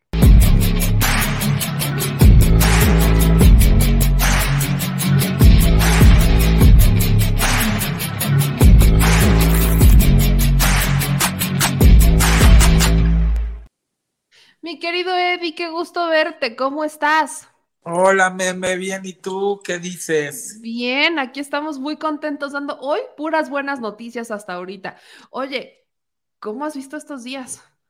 No, pues han sido días de muchísima información, de muchísimas cosas, tanto también en el ámbito nacional, pero también en el internacional, también el punto de Donald Trump es muy importante tocarlo, eh, el tema de los BRICS y de la alianza entre China, Rusia, Brasil y otros países, que viene a ser un game changer en el tablero, eh, tanto geopolítico como económico eh, definitivamente ahí sí se van a mover muchas, muchas cositas diferentes. Y pues, híjole, pues también esto de la compra que está muy interesante. A mí cuando veía yo a, don Ángel Valderas que decía lo de, ay, pero pues es que hay que preguntarles y entonces, ¿por qué no? Yo le digo, don, pues, o sea, don Ángel, no se vaya más lejos, pues mejor pregunta a el INCO, porque nunca le dijo nada a Iberdrola de que eh, hizo el pacto con Calderón y que después lo acabó reclutando en sus filas, en el consejo y en la empresa. O sea, pues, ¿qué más? O sea, ¿en qué momento el INCO no levantó la mano para decir cómo un presidente está haciendo estos arreglos. Desde ahí ya estamos muy mal. O sea, ¿o a poco el Instituto Mexicano de la Competencia no tiene que regular que el presidente de un país después no haga tratos con una compañía y después tenga asegurada su entrada para laborar ahí? ¿O estoy mal o estoy bien? No, pero claro, porque estamos hablando del que manejaba el país y luego terminó pues yéndose a una empresa a la que benefició. Eso evidentemente pone en riesgo la competitividad de cualquier otra empresa. Pero ¿y dónde está el INCO? Desapareció. Estaba o sea, como el INCO permite que, lea, que por medio de aprovecharse de que está sentado en una silla, hace favores a una empresa para darle un handicap, una ventaja, y luego encima le paga el favor la empresa poniéndolo ahí adentro. Entonces, o sea, dónde estaba el INCO. Digo, si van a tener ese debate, pues también ahí incluye la pregunta de Dismol. Me encantaría que me contestaran qué pasó. bueno, si vamos a tener ese debate, entraría también Eddie Small. Pues sí, pues sí, porque yo no entiendo. O sea, eso es automáticamente anticompetitivo. Automáticamente. No están concursando en, eh, en las mismas condiciones y traen una ventaja en lo que se dice en Estados Unidos, un handicap. Exacto, aparte es un conflicto de interés clarísimo. Claro, Entonces, o sea, por eso digo, ¿dónde estaban? No, bueno, el INCO escondido. Pero a ver, Eddie, yo justamente es lo que te quiero preguntar a ti desde esta perspectiva de, de, empresas. ¿Qué hace cambiar a una empresa como Iberdrola, que durante mucho tiempo estuvo peleando con el gobierno mexicano por tener este control, por mantener el control del mercado eh, energético en el país? Ayer las palabras del representante de Iberdrola fueron, que palabras más, palabras menos, que ya habían entendido que iban a respetar la legislación del país. No, Entonces, se tardaron cinco años. No, no, a ver, yo te lo resumo bien fácil, no voy a tener ni que hablar mucho. Eh, esto se resume a más vale un buen arreglo que un mal pleito. Punto. Eso es todo.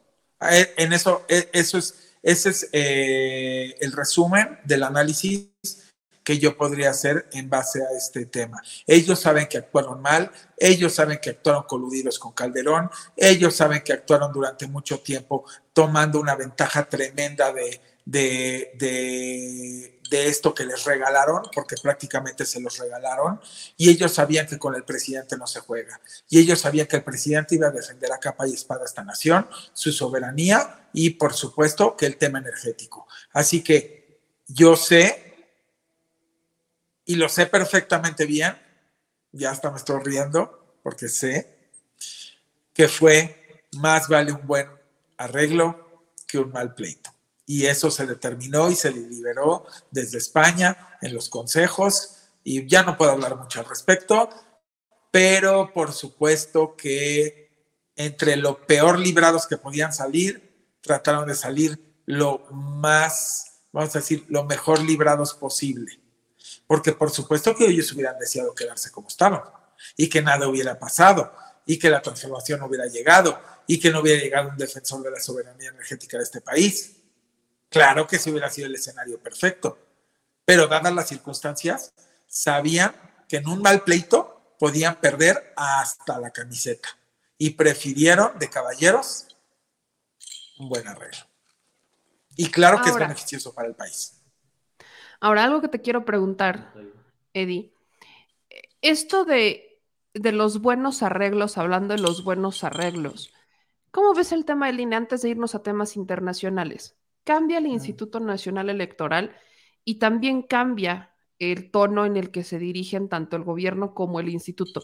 ¿Cómo ves a los nuevos consejeros, particularmente a la presidenta del Instituto Nacional Electoral? Bueno, ya me tocó defender la capa y espada y con todos los papeles y el cruce y el cotejo de su, de su tema y también tuve que sacar la ley subrayada donde, donde decía claramente que ni siquiera se necesita la cédula profesional, que solo con el título profesional, con cinco años cumplidos de haber sido eh, emitido antes de haber sido seleccionado, seleccionada la presidenta del INE o presidente del INE. Presidente, porque al final de cuentas mujer hombre es presidente. Entonces, eh, pues tuve que hacer todo eso, me parece maravilloso que esté ahí eh, Guadalupe me parece una maravilla, me parece que es una mujer moderna, con una eh, facilidad para comunicarse y una articulación coloquial maravillosa, con una conexión completamente cognitiva, pero también emocional con las personas, con una apertura y una soltura para poder abrir las puertas al diálogo y al consenso y a que se haga un instituto como debió de siempre haber sido democrático pero participativo lo más posible hacia la ciudadanía, eh, homogéneo, eh, un, eh, podría decir, un instituto en el cual se va a respetar la austeridad, austeridad porque también ya lo confirmó y ya ella dijo que va a ganar menos que el presidente y por supuesto que no va a saltarse ninguna ley vigente. Viene el orden que tanto buscamos, yo celebro, celebro que hayan hecho esas marchas del INE no se toca, celebro que se hayan ido en contra de todo esto, porque a final de cuentas, gracias a su necedad, se hizo el sorteo, porque es lo que dictaba la ley, en vez de que hubiera sido escogido, como decía el plan B, por los ciudadanos, ya que no quisieron eso. Y gracias a ese sorteo, tenemos una o habemos una presidente del INE flamante y que va a ser un papel divino, y que trae completamente otra eh, mentalidad hacia la democracia participativa, hacia el no wannabe, hacia el no social climber, el no estar buscando ese tipo de cosas como fue durante tantos años esto. Y bueno, pues a mí lo único que, y que acabo de terminar de grabar un programa y por eso entré un poquito tarde contigo, en el programa decía, vale la pena también corroborar la incongruencia de Lorenzo en el momento en el que no pasa ni 24 horas que sale del instituto y resulta que ya está firmado en Latinos que claramente y declaradamente es un medio completamente opositor al gobierno en turno, a la transformación, odiador al más no poder de la transformación y de todo lo que se haga, y con un fuerte inversión de los contrarios, ¿no? Como lo sabemos ese medio. Entonces, eh, el que Lorenzo, de alguna manera, siendo el apóstol de la democracia pasada, obviamente por eso lo digo hasta entre comillas, y que se haya vendido siempre así, y que decía que él era imparcial, y de pronto la incongruencia en menos de 24 horas de pasar a las filas de latinos, aparte qué degradación, digo, no sé si lo escogió por el color rosa, no, porque parece que hasta en eso lo planearon desde el INE, el color del latinos, capaz de que a lo mejor hasta siempre ha sido algún tipo de participante ahí, ni lo sabemos, porque pues casualmente tiene el mismo pantone del INE. O sea, si, son cosas que no analiza la gente, pero un servidor sí. Si tú analizas el pantone de latinos, es el mismo pantone del INE, del rosa. La marcha de la rosa, latinos es rosa, todo rosa, y su vida es negra, pero la tratan de pintar de color de rosa. En fin, lo único que les puedo decir es que ninguno se me robe el rosa, porque el rosa es de nosotros, porque el rosa es mexicano, rosa mexicano. Así que no se roben el rosa. Todo mexicano tiene derecho a usar el rosa. Y bueno. No, pero justo, pues ayer lo, justo ayer lo del rosa me di cuenta. Dije, creo que a Lorenzo le encanta el rosa, porque Bueno. sale del INE, se va a Latinus. Pero y deberías de analizar por qué tiene el mismo pantone, pero deberías de analizar porque desde el inicio tienen el mismo pantone. O que se te hace mucha casualidad. ¿Cuántas No entrevistas le dio a Loret? ¿Cuántas entrevistas le dio a Loret Lorenzo? Ahí sentado en, el- en el diván casi casi de, Sí. de, de- de- la ilegalidad, ¿no? O sea, porque yo le llamo el di- diván de la ilegalidad porque parece que todo el que es ilegal va y se sienta ahí. Entonces, eh, sí, sí, yo le digo el diván de la ilegalidad, o sea, y de, y de la falsedad, y del montaje, y del, y del odio hacia el país y hacia los logros del país, porque a final de cuentas aquí estamos hablando de México y esa debería ser la prioridad de todos, muy independiente de las ideales y las convicciones. Si a México le va bien, le va bien a todo el mundo. Y creo que no se logra entender. Eh, me da mucha pena por la UNAM. Yo amo a la UNAM. Mi hermana lo, dije justo en el programa que ahorita grabé. Mi hermana honrosamente es eh, egresada a la UNAM por veterinaria y una de las tres mejores veterinarias de animales marinos en el mundo, orgullosamente de la UNAM. Es una gran universidad, es un lugar increíble donde aparte puede la gente estudiar y la ciudadanía estudiar y no tiene por qué pagar. Y me da muchísima pena que un ente, bueno, llevan dos entes, dos entes impresentables de este país y nunca lo hablaré personalmente porque yo no me meto con las personas ni con las familias. Mis comentarios siempre son estrictamente apegados a el tema profesional, político, económico y de lo que se trate, pero nunca, nunca personal y familiar. Porque yo sí respeto, aunque los otros no respeten. Lo digo los otros, todas esas personas que se la viven agraviando al mundo porque no piensa como ellos. En mi caso, no. Personalmente mis respetos para todos, pero como entes impresentables por su grave desempeño antiprofesional y no ético que estén en la UNAM, es una vergüenza, tanto el señor Córdoba como el señor Monreal. Definitivamente, los dos. A mí me parece que como alumnos yo no me podría sentar en un aula a escucharlos no me podría sentar en un aula a verlos con admiración. No me podría sentir en un aula, sentar en un aula a pensar que podría aprender algo de ellos. Realmente me daría vergüenza que estuvieran representando una casa tan sagrada de jóvenes y de catedráticos y de gente de estudio y de ciencia y de eh, filosofía y de letras con esa pantomima y esa incongruencia y esa poca lealtad a la patria y eso sí lo quiero dejar bien claro, porque es lo que me quedé pensando hoy desde la mañana. ¿Qué pensaría un alumno patriota, honesto, profesional, con sueños muy grandes de transformar el mundo y el país al ver a estas personas entrando a su universidad? Es una buena pregunta. No te escucho. Ahí está. Ah. Hay, hay, muchos alumnos que están eh, decepcionados de Lorenzo Córdoba y de estos personajes que no los representan y que de manera, yo diría, bastante cínica van por la vía diciendo que ellos trabajan por las nuevas generaciones y bueno, la neta es que no se nota. Ay, a ver, meme, con 71 mil millones de pesos, 79 mil millones de pesos gastados en erogaciones personales en el INE nueve años, Explícame cómo, que alguien me explique, por favor, y me encantaría que el presidente verdaderamente lo cuestione desde la mañanera y lo pida que se haga de verdad una revisión. 79 mil millones de pesos en nueve años en gasto de una partida llamada gastos personales. ¿Me pueden, por favor, explicar qué es eso? ¿A dónde está ese dinero? No, bueno, para efectos personales habría que saber si Lorenzo va a tener la dignidad y no lo creo, porque si no tuvo ni siquiera los pantalones para decir exactamente cuánto es el dinero que se llevó de liquidación, pues mucho menos va, a decir en dónde está ese y más dinero que ¿Pero en qué se gastó? A ver, pero el presidente sí puede pedir, quiero una lista aquí en la mañanera de todos los gastos de estos nueve años que comprenden estos 79 mil millones, porque no son gastos del INE, son gastos personales, según lo que está en la partida. Entonces, ¿en qué se gastaron? Dicen que por ahí hay 23 mil millones en un fideicomiso. a ver, que nos digan exactamente en dónde está, porque no estamos hablando de cacahuates, peanuts, como dicen en inglés. Son 71 mil millones de pesos de una partida inexplicable.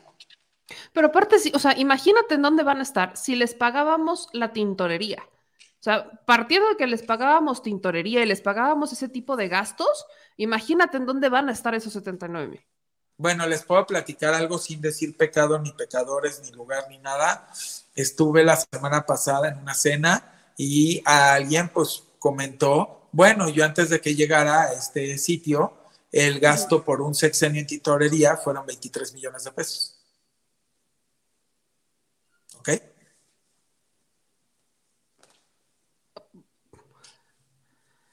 Bueno, Nada más. bueno, No, qué horror.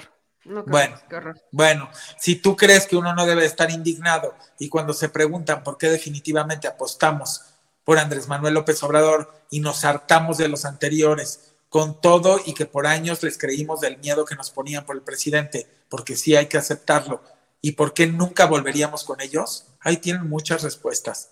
Jamás mencionar en mi entera vida, en mi entera vida, yo regresaría con él. Yo podré cambiar o mejorar mis ideales y mis convicciones, pero regresar con esas lacras, jamás. Jamás el pueblo de México que regrese o que ponga un voto por esas lacras está cometiendo el peor ultraje a sí mismo, a su familia, a la nación y a las próximas generaciones, porque está demostrado que fue un abuso y un robo en despoblado lo que hicieron con este país.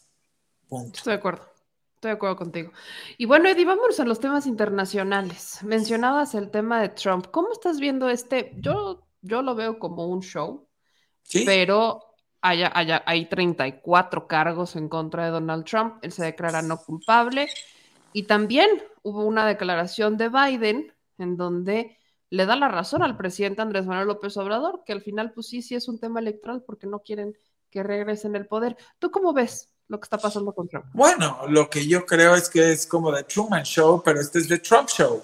Y a, Trump, uno de sus grandes fortalezas es que es un genio mediático y es un genio de ese show. Y él está capitalizando por algo, no sé si te acuerdas que yo me adelanté y dije, este cuate no lo van a encarcelar, solo le van a tomar huellas, foto y se va a regresar en su avión a su casa. Bueno, pasó dicho y hecho y luego me ponían en las redes, ¿cómo te adelantas? ¿Cómo es que no hay que ser vidente, hay que ser analítico. Eh, esto es un tema muy mal manejado por el Deep State. Ya les costó muchos billones de dólares sacar a Trump y que no se religiera. Eh, la pandemia estuvo planeada por ello. Eh, ya lo expliqué ahorita en el programa que acabo de grabar, que salen sin censura a las 4 de la tarde el viernes.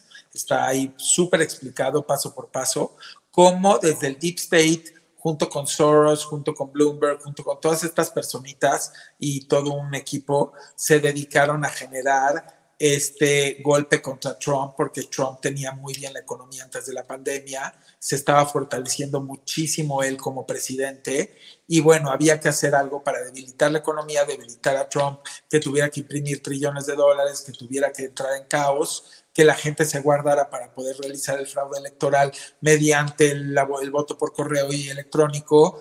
Y es muy duro decirlo, pero yo sé que a final de cuentas la verdad saldrá a la luz tarde que temprano. Fuimos víctimas de un complot otra vez como, como humanidad y todo por el poder y todo por arrebatarle el poder a Trump. Y él lo sabe y estoy seguro porque aunque ustedes no lo crean, a Trump le pasan muchísimos videos, entrevistas, está muy pendiente de lo que se dice en México de él. Eh, tiene un equipo que se dedica, que son mexicanos, que se dedican también a estarle informando para que lo sepan y no les agarre de sorpresa. Hay gente cercana mexicana a él y, y él está enterado que pues, sabemos gente que sí sabemos la verdad como él la sabe. Yo no puedo santificar a Trump, ni puedo santificar a Biden, ni puedo santificar a, ninguno de ese lado. Yo lo único que estoy diciendo es que Trump sí estaba haciendo una buena gestión en su país y sí estaba haciendo una buena gestión económica y que realmente producto de su campaña alardeante y mediática había asustado mucho de que iba a hacer cosas con los migrantes y resultó que Trump deportó muchísimas menos personas eh, de lo que deportó Obama cuando Obama, según él, era pro migrante. Entonces, a lo mejor Trump es muy derecha a la flecha y dice las cosas muy fuertes, sobre todo en campaña, para generar justamente esa intención de voto, pero resultó que no hizo guerras, que fue un presidente no bélico, que fue un presidente que subió muchísimo su economía hasta antes de la pandemia, perfilaba que iba a ser uno de los mejores presidentes a nivel económico también, eh, no deportó como otros deportaron, sí tenía sus ideales y sus cosas extrañas, sí está a favor de las armas que no lo estamos nosotros, o sea, nadie es o todo eh, verde o todo azul o todo rojo, todo, son, somos gente de contrastes y hay cosas que te van a gustar de alguien y hay cosas que te van no a gustar de alguien en cuanto a su gestión, pero lo importante es que en el balance salga qué tan positivo podía ser para una nación y su población o qué tan negativo. Yo creo que hay que ver siempre las cosas como ya en un balance, porque siempre va a haber cosas que te van a latir y que no te van a latir. Así es esto. O sea, así somos los seres humanos mismos. Entonces, eh, yo sí creo que le vendría de maravilla, y voy a decir algo muy fuerte, que regresara Trump a la presidencia, a Estados Unidos. Necesita orden.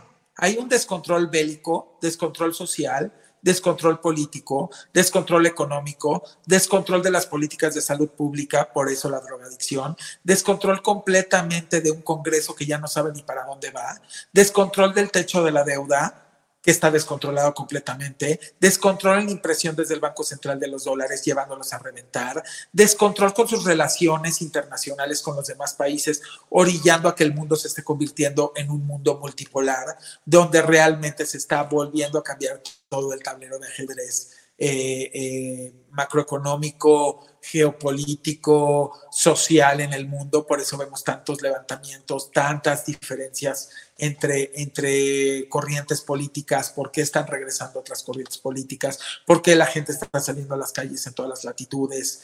O sea, si no llega alguien estratega a ese país y sigue en lo que se come un helado, burlándose con los periodistas y diciendo que su economía está muy bien, como lo hizo Biden la semana pasada, que me dio vergüenza verdaderamente, o sea, nada más para muestra basta salir, eh, basta un botón y salir a las calles y ver la cantidad de homeless, la cantidad de zombies que hay por todo Estados Unidos, caminando drogados y todo lo que les está llegando más. Ahorita también ya adelanté la nueva droga que tiene uso veterinario, pero combinado opioide con no opioide, y que es la nueva droga que está matando en Estados Unidos porque aparte es de larga duración y que se les viene durísima esa crisis también. Y platiqué ahorita un poco de ello. Eh, híjole, verdaderamente no entiendo hasta por qué Biden se quiere quedar. Él mismo sabe que su salud mental y emocional ya no está bien. No hay a dónde ir con ellos. Verdaderamente sí creo que lo viable y que verdaderamente haga algo bien Trump. Oye, creo que tendrá que reelegirse. O sea, tú, tú, bueno, yo Personalmente creo que todo este show, lejos de perjudicarlo, lo está ayudando a posicionarse electoralmente. Pero, ¿de verdad crees que Trump puede hacer una respuesta a estos problemas en Estados Unidos? No hay otra. ¿No hay otra persona? A ver, de Santis, no. El otro, tampoco. Biden continuando Olvídate lo que le va a pasar a Estados Unidos. O sea, yo no les quiero decir lo que se les viene. A mí me da mucha curiosidad. Meme, tú eres testiga, junto con el público, dos años insistiendo que iba a quebrar Estados Unidos, que él iba a ir muy mal. ¿Sí o no? ¿Y cómo me contestaban? claro. Que estaba yo loco, que en México era el que le iba a ir mal. Yo les decía, metan su dinero en pesos desde el 2020, lo dije. Váyanse a pesos, váyanse a CETES, aunque sean extranjeros, traigan su lana a México Está grabado y no me equivoqué. Así que ojo, Estados Unidos no se le ve más que un panorama muy gris y casi oscuro si no hay un cambio ahí. Si se queda Biden, miren, yo no tengo nada en contra de Biden. De hecho, el señor no te, o sea, se me hace hasta cute y su esposa igual, no sé cómo decirlo. O sea, pero esto no es algo personal. A nivel país. No, esto es un tema no sabe gestionar o Estados Unidos cambia su política económica completa y ya no puede ser en base a deuda. Te estoy hablando de toda la estructura, ¿eh? País. O Estados Unidos no la va a librar. Estados Unidos no puede seguir manejando su economía en base al crédito y a deuda. No la va a librar. Estados Unidos tiene unos indicadores gravísimos. 120% de deuda versus el PIB, una balanza país malísima, un déficit fiscal gravísimo, se le viene el BRICS, se le viene que el dólar a final de cuentas ya vale pura nada, porque pues a final de cuentas, ¿de qué va a estar sustentado? En una economía de Estados Unidos. ¿Y cómo está la economía de Estados Unidos? Y tienen que seguir imprimiendo dinero ahorita que es época electoral.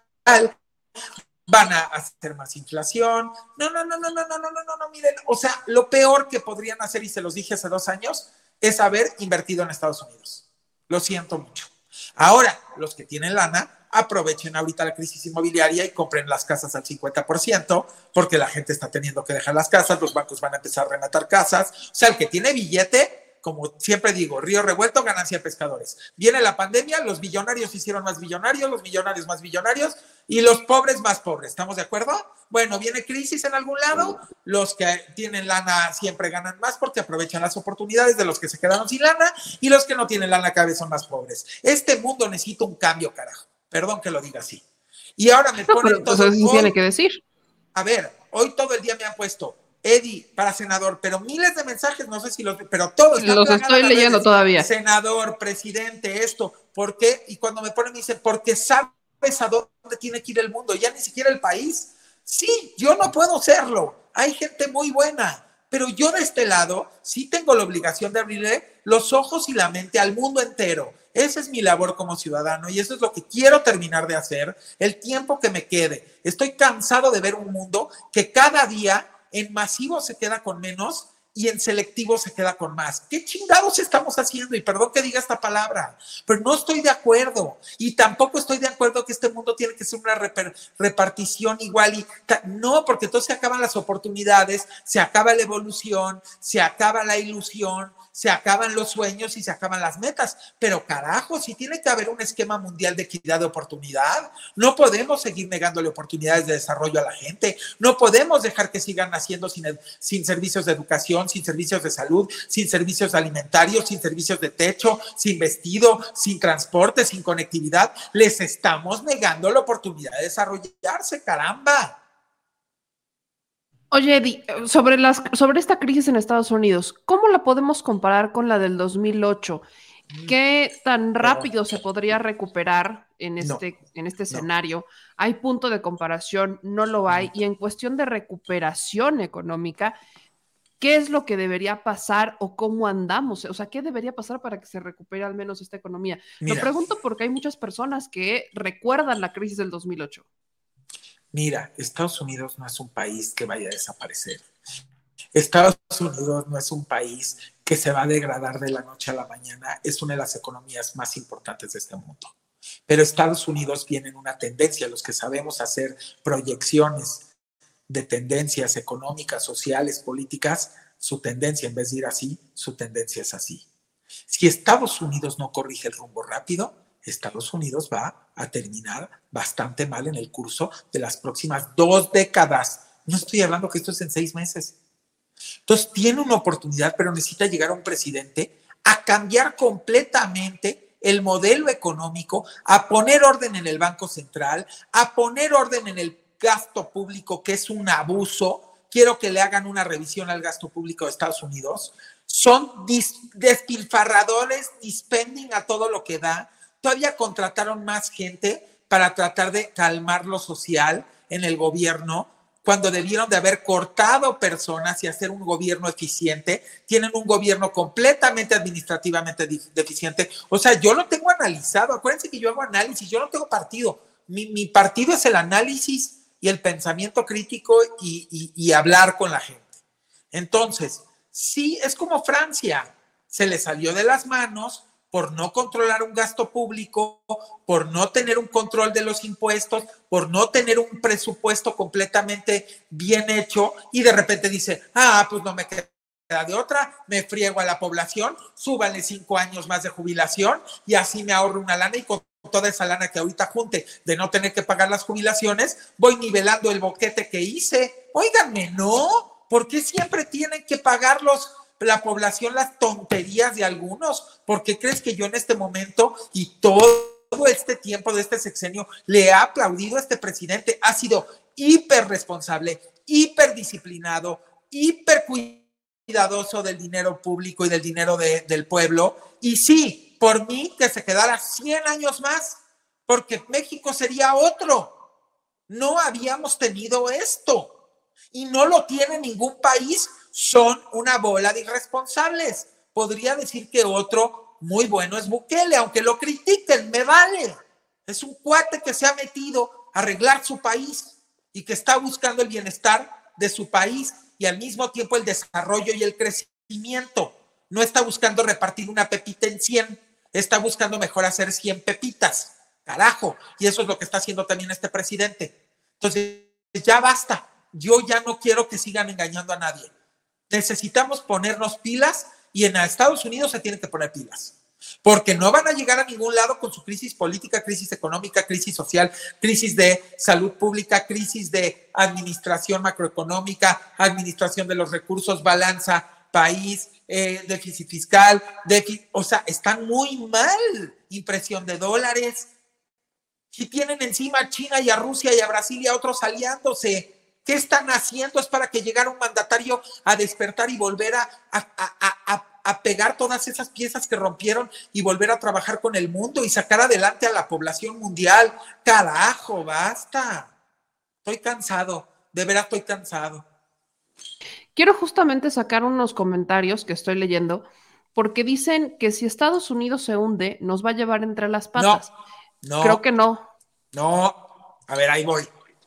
Híjole, por eso me encantan los análisis, pero me fascina que el público participe porque creo que eso hace que podamos abrir la mente aún más, mucho más. A ver, señores, Estados Unidos hoy ya tiene 40 millones de mexicanos. Si suman todos los latinos, se van a asustar de la cantidad. Estamos hablando ya de cientos de millones. O sea, ya, ya pasa los 100. Pasa los 100 millones. En Estados Unidos, hay una corriente de los estadounidenses, de los nativos de allá, estoy hablando de los nativos de allá, no inmigrantes, que tienen esto de, yo no sé si ustedes lo conocen, DINKS, Double Income No Kids. Y todo lo contrario, o sea, la contraposición de los latinos y los mexicanos es familia, hijos, siguen procreando, la tasa de natalidad de los mexicanos y los latinos en Estados Unidos es altísima. La de los estadounidenses es a la baja completamente, vean tendencias. Por eso les estoy tratando yo de enseñar todos estos años a cruzar variables, aunque estés en tu casa y seas ama de casa. A ver, vamos a analizar Estados Unidos. Vamos a analizar qué es lo que puede pasar en corto, mediano y, largo plazo en la población de allá y hablemos del corto, mediano y largo plazo.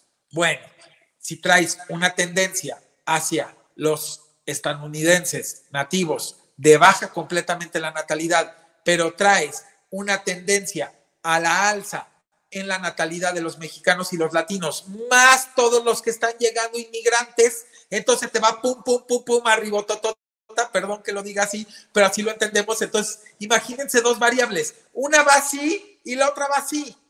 ¿Quién se va a quedar con el país?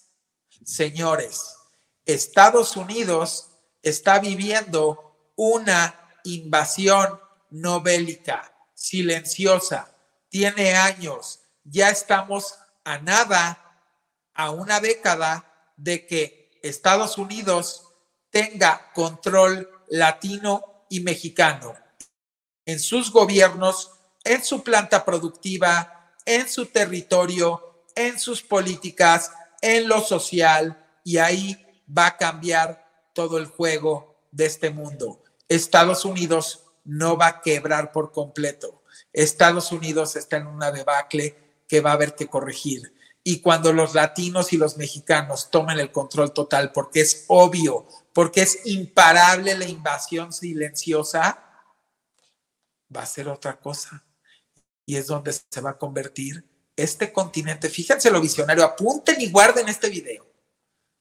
gracias a ello se va a convertir este continente en el más poderoso de todo el mundo, por su privilegiada posición geográfica, por su cantidad de habitantes una vez ya dispersos en todo el continente, incluyendo Estados Unidos y Canadá, con una planta productiva de la mejor en el mundo, la más trabajadora, la más de calidad, con una competitividad en sueldos tremenda y van a ver lo que va a pasar.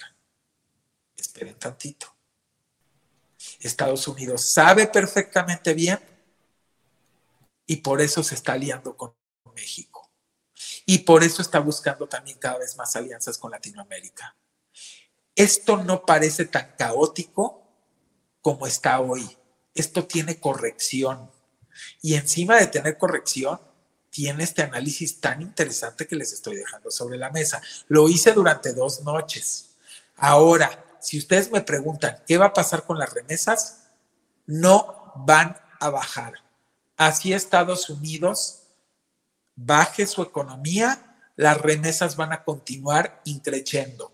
Por lo que acabo de explicar, tienes una población nativa estadounidense que no quiere trabajar, no quiere ir a la pizca, no quiere ir al campo, no quiere construir casas, no quiere pintar casas, no quiere poner papel tapiz, no quiere poner pisos, no quiere eh, eh, servir en restaurantes. Y la única planta productiva dentro de todo lo que baje la economía de Estados Unidos, que se va a mantener intacta y hasta mejor pagada y privilegiada y cuidada, es la mexicana y la latina y la afroamericana. Así que, señores, el país es de ustedes. No se han dado cuenta. Eddie, aquí nos dicen en los comentarios que hay muchos latinos eh, trabajando, pero que la representación es mínima. Ahí hablamos de leyes migratorias, de que no van a pasar. A ver, por eso dije corto, mediano y largo plazo. largo plazo. Hagan su tablero en su casa. Si ustedes tienen un tablero donde hoy los latinos representan más de 100 millones, 40 millones son mexicanos, pero el latino se reproduce 5X y el estadounidense se desreproduce 2X, ¿qué va a pasar con el país? Ustedes háganlo. No es lo que diga Dismol. Es, es, es, eh, yo apelo siempre al análisis de la lógica, de los indicadores, de las tendencias y las proyecciones. Nunca a lo que yo diga. Es lo que yo emita de mi boquita, es porque ya lleva un análisis entre probabilidad, estadística, variables, indicadores. Así sea una cosa hasta personal, se puede sacar por medio de variables. Aquí Marta pone algo sobre la mesa. Los hijos ya son americanos y no tienen el mismo amor a nuestro país como sus padres. ¿Al nuestro? Sí, a México. ¿Es tarea de los latinos? Porque no solo quiero hablar de los mexicanos, no perder las costumbres, seguir siendo un Latin American family, porque esa es la palabra.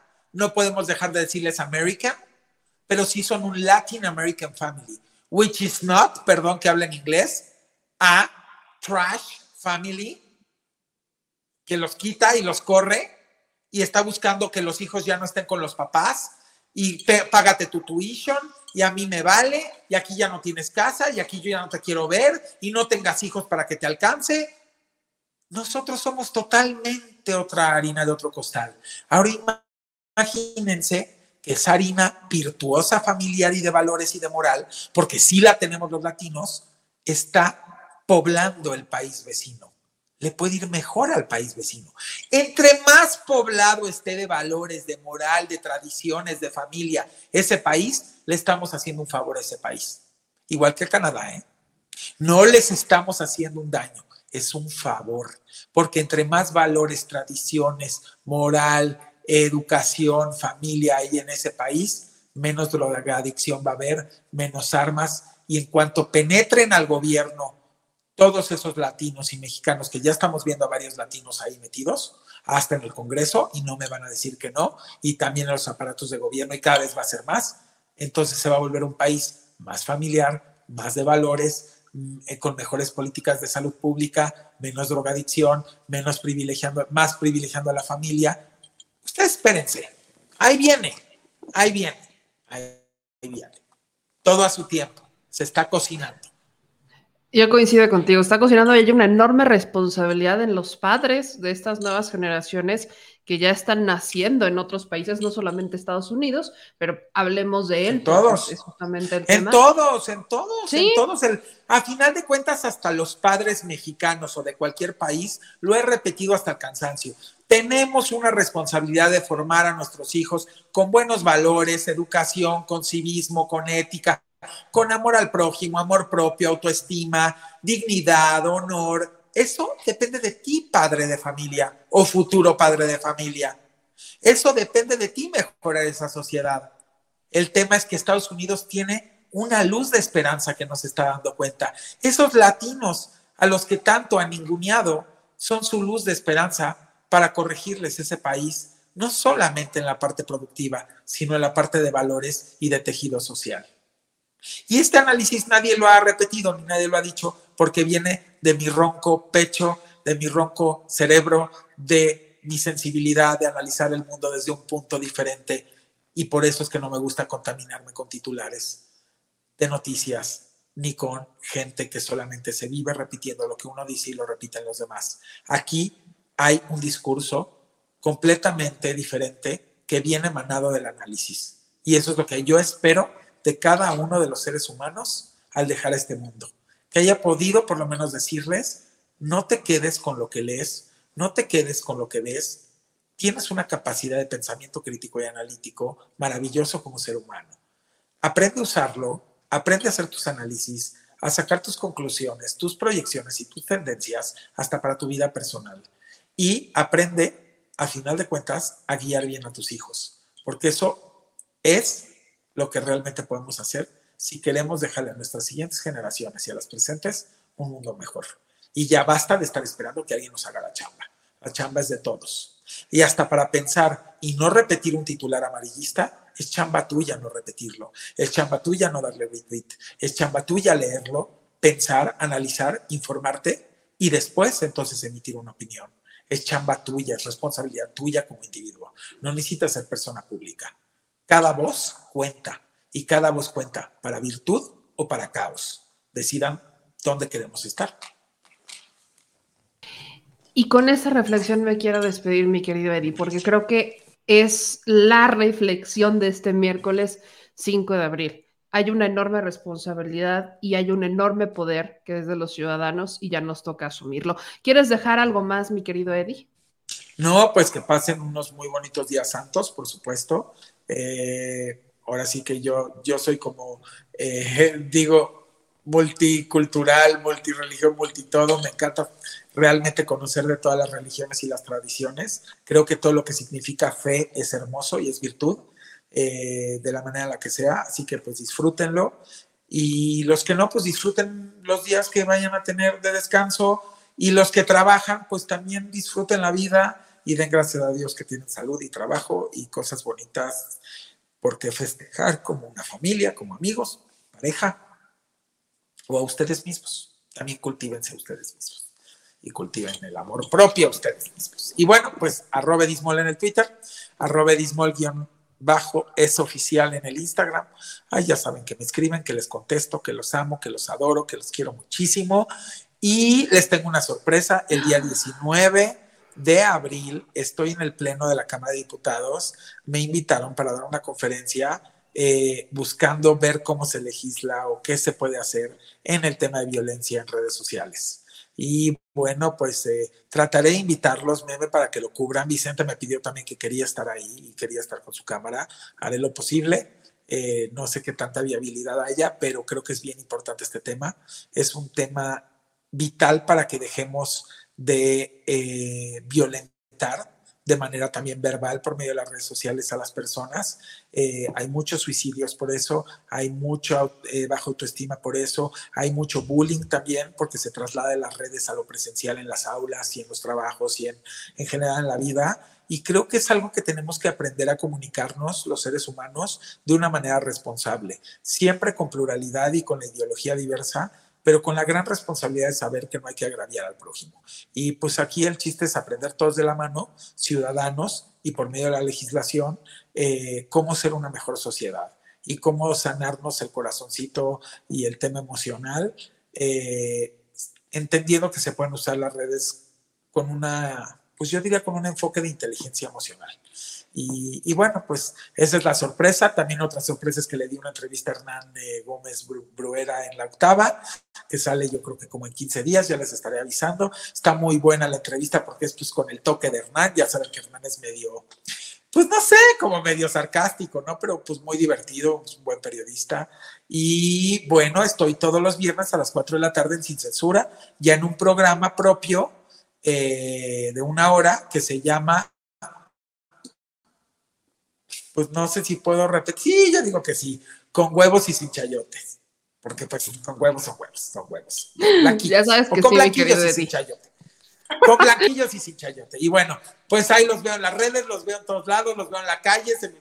me, encanta abrazar todos los días. Invariablemente estoy abrazando a cientos y a veces miles de personas y dando fotos y platicando y la verdad es que soy un hombre muy feliz. Estoy muy lleno de todo el amor y el cariño que recibo de la gente, eh, pues sí, por todos lados. Y gracias. Ah, qué a ti. bello siempre. Y gracias a Cris y gracias a todos y a, por supuesto, que a este gran espacio que está lleno de virtud y de amor y de buena vibra, junto con el público. Ya sabes que es tu casa, mi querido Eddie, y qué bueno escuchar esas grandiosas noticias. Nos vemos la próxima semana y te mando un beso por lo pronto. Los quiero, los amo. Adiós.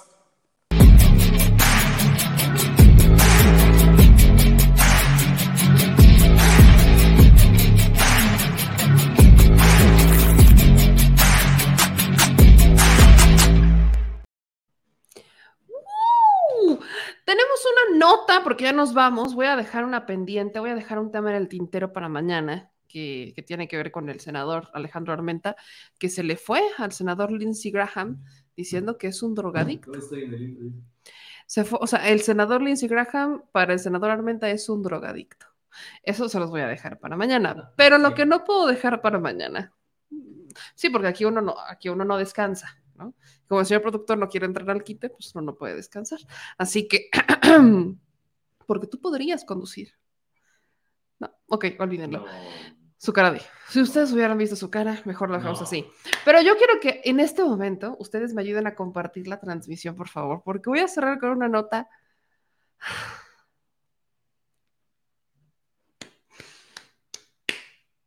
Tengo que decirlo. Se les dijo. Se les dijo. Se los dijimos. Se los dije. Se los dije. Se los dije. Se los dijimos. Se los dije. ¿Cuál es la nota? Todos ubican a Gil Suárez, ¿verdad? Ubicas a Gil Suárez. Robert. Y ubicas a Juan Ignacio Zavala. ¿Cómo olvidarlo, verdad, señor productor? Muy bien. Pues en el programa de Adela Micha, estos dos personajes recon Gil Suárez Sí, sí, sí. O sea, en una mesa, en una mesa de análisis, bueno, no sé si son parientes, pero seguramente son amiguis. Estos dos personajes son, son hasta brutos, la neta. La neta, yo, yo sí lo debo decir, son hasta brutos. Porque ellos reconocen que quedaron como imbéciles al defender a Porfirito, a Edmundo Jacobo Molina. Esto que les voy a poner para que ustedes lo escuchen demuestra solamente una cosa, una nada más. Que ellos no siguen sus convicciones, siguen instrucciones. Ellos no van por la vida defendiendo ideales, defienden órdenes. Tanto el hermano de Margarita Zavala como quien fuera el brazo derecho de Calderón, cuando fue presidente de México, aceptaron que quedaron como imbéciles al defender a Edmundo Jacobo, porque alguien les dijo que defendieran a Edmundo Jacobo para que después Edmundo Jacobo renunciara. Esta es de las cosas más maravillosas. Me siento como si fuera una terapia de triple A. ¿O es doble A? Doble. Gracias. Yo le voy a poner triple A. Lucha libre. Perdón, sí, bueno, es que es una fusión entre doble A y triple A. Esto es como los primeros pasos de doble A. Aceptar cuando estás mal. Este es un gran momento, así que permítanme escucharlo porque de verdad no tiene pierde. No tiene pierde lo que ustedes van a escuchar. Literal, aceptan que quedaron como imbéciles. Escuchen esto. Sí, no, no, y yo aparte, te dije tanto pinche pedo. Ya, dice, ¿se acuerdan de mí? No, pues o sí, sea, Y, y luego dicen, eh, con, con todo respeto a, a- a- a su decisión personal, pero entonces si vamos a acabar en esto, ¿por qué nos dicen que nos tenemos que indignar Claro, claro, y, y- y pronunciarnos en las Claro. redes y en los amparos y tal, para decirnos, ya me voy? claro. Que- y- Ya y- yo le dejo el y- tiradero. Yo también estoy cosa- de acuerdo, ¿eh? O sea, no, o sea, el señor eh, Jacob dejó clarísimo que no fue merecedor del apoyo que tuvo. ¿sí? porque fue un Una apoyo multitudinario, gigantesco. Mira, que lo agradezca ¿No? y que no diga que no es merecedor, pero con No, lo que hizo, no, sí, no, no, no, es no, merecedor. No, por eso, gigantesco para él, regresa. Y es terrible cuando tú dices, híjole, pues sabes que tenían razón los otros. Sí. Sabes que sí, lo único que demostraste es que fuiste un empleado de tu jefe. Claro. Que era lo Se que te criticaban, que voy. te no había salido el jefe a decir, ah, se va y qué bueno, porque, Porque dices, un oye, acto de congruencia no, con- salvar el sí. INE. Para salvar al INE hay que, hay que dejarle los espacios libres. Hágale. Oye, regresó Oye. con aplausos, ¿no? Oye, En una suspensión de amparo. Nunca su Toda la nombre se mencionó tanto. toda la discusión era decir, oye, aquí en el INE hay gente De carrera. de carrera. de carrera. Es muy importante que un señor atraviese las administraciones Claro. porque significa esto y esto. El señor Jacobo representa este La asunto imparcialidad. y este otro y mira toda esta defensa y todo. Ya, decir, no, ya me voy. Y yo no quería ser famoso y me hicieron y fui parte del debate y me voy con mi jefe. Ay, mira, Sí. Pero hay una razón de ¿Sabes por qué? qué fuiste famoso. Qué pena que se te apoyó. ¿eh? Qué pena. No lo. No estuviste a la altura del problema. Este, pues ya te vas con tu amigo. Es que los que Pues mira, ahora sí que bueno, literal, como diría el presidente y sus secuaces, ¿no? Pues disfruten su Pues cheque. sí, disfrutan su cheque. O sea, es, es lo que te Claro. queda, neta. No, pero qué mal. o sea, nos dejan a nosotros, y no estoy, no le estoy pidiendo nada en Quedamos, absoluto. quedamos. Quedamos todos como imbéciles Sí, sí, sí. por un acto de soberbia. Oye, ¿no ibas a regresar? Pues vete al amparo y advierte. No Voy a dar mi lucha legal. Pero por no voy a pero no voy a voy a ir. Pero, pero Claro. Bueno, al menos son honestos. Pues al menos son honestos, ¿no? Pues sí, digo, al menos, al menos son honestos. Quedaron como imbéciles, pues sí, sí se les dijo, quedaron como imbéciles. Pero aparte me encanta Gil Swart con la ligereza que dice, nos dijeron. ¿Quién les dijo que defendieran el mundo, Jacobo? ¿En dónde quedó el criterio personal? ¿Por qué obedecen sin preguntar? ¿A qué me, o sea, ven? ¿Ven? Eso es lo que he estado cuestionando durante tantos años. No saben qué hacer y entonces van por la vida como el meme de John Travolta, así como esperando a ver qué les cae para entonces usarlo para atacar. No están pensando. Entonces, si quedaron como imbéciles, no le reclamen a Edmundo Jacobo. Reclámenle al que les dijo que defendieran a Edmundo Jacobo. Esa es a la persona a la que le deben de reclamar. No, no le reclamen al señor que evidentemente iba a renunciar porque se iba a quedar sin el hombre que lo protegía. Y al no garantizar que pudiera entrar alguien a la presidencia del INE que pudiera protegerlo como lo protegía Lorenzo y los antecesores de Lorenzo, porque este señor estuvo 14 años en el cargo, pues ¿qué esperaban que iba a pasar? Edmundo Jacobo no se manda solo y eso también lo prueba. El hecho que digan que damos como imbéciles prueba que Edmundo Jacobo nunca se mandó solo. Era el secretario ejecutivo, tenía el control de nombrar directores, de nombrar voceros y el control del presupuesto del instituto. Pero alguien lo protegía y ese alguien era Lorenzo. Y el que protegía a Lorenzo era el que protegía al punto Jacobo Molina. Y evidentemente esa persona es la que muy probablemente les dijo que protegían a Edmundo Jacobo para que Edmundo regresara y terminara renunciando porque, se vi, porque vio el panorama y vio que no lo iban a seguir protegiendo. Claro, el único que lo protegió era Córdoba, Lorenzo Córdoba, que tanto lo protegió que le acomodó su finiquito o su liquidación de una forma tan eh, grande que no lo hubiera podido hacer si la nueva presidenta este, lo hubiera tenido ya en sus manos. Porque, aparte, recordemos que estos dos personajes, tanto Juan Ignacio Zavala como Gil Suar, pertenecían al PAN o pertenecen al PAN. Yo no sé, están en el limbo del PAN, pero en el PAN. Están en un limbo del PAN, pero, en el PAN. Panista. Exactamente. Están en un limbo panista. No del PRI, jamás. Panista. ¿Y quién fue el que impugnó dos nombramientos? El de la consejera presidenta y el del consejero Montaño. El PAN. ¿Coincidencias? No existen. Obviamente existe una molestia por parte del Partido Acción Nacional de que los dejaron como imbéciles. Eso es lo que son. Lo bueno es que lo aceptan. Pero incluso los medios de comunicación como Adela Micha, ella también se suma al llamado de quedamos como imbéciles. Pues si es que es lo, es lo que son. El momento en que decidieron defender al mundo Jacobo, de por sí, entre otras muchas decisiones, pero hablemos de esta, por supuesto que demostraron su nivel de imbecilidad. Dicho por ellos.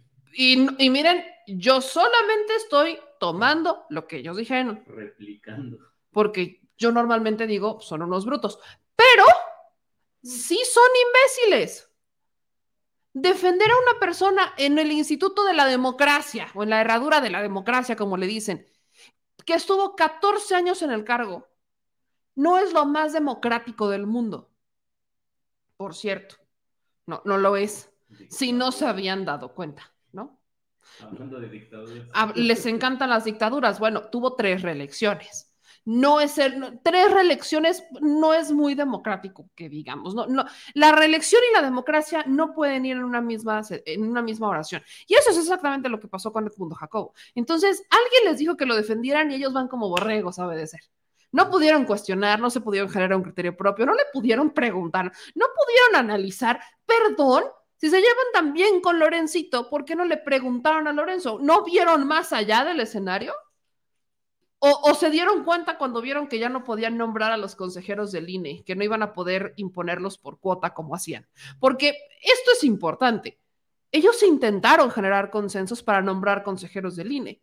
Entonces, Edmundo Jacobo renunció cuando vio que eso no iba a pasar. Cuando se enteró que ya nadie lo iba a proteger.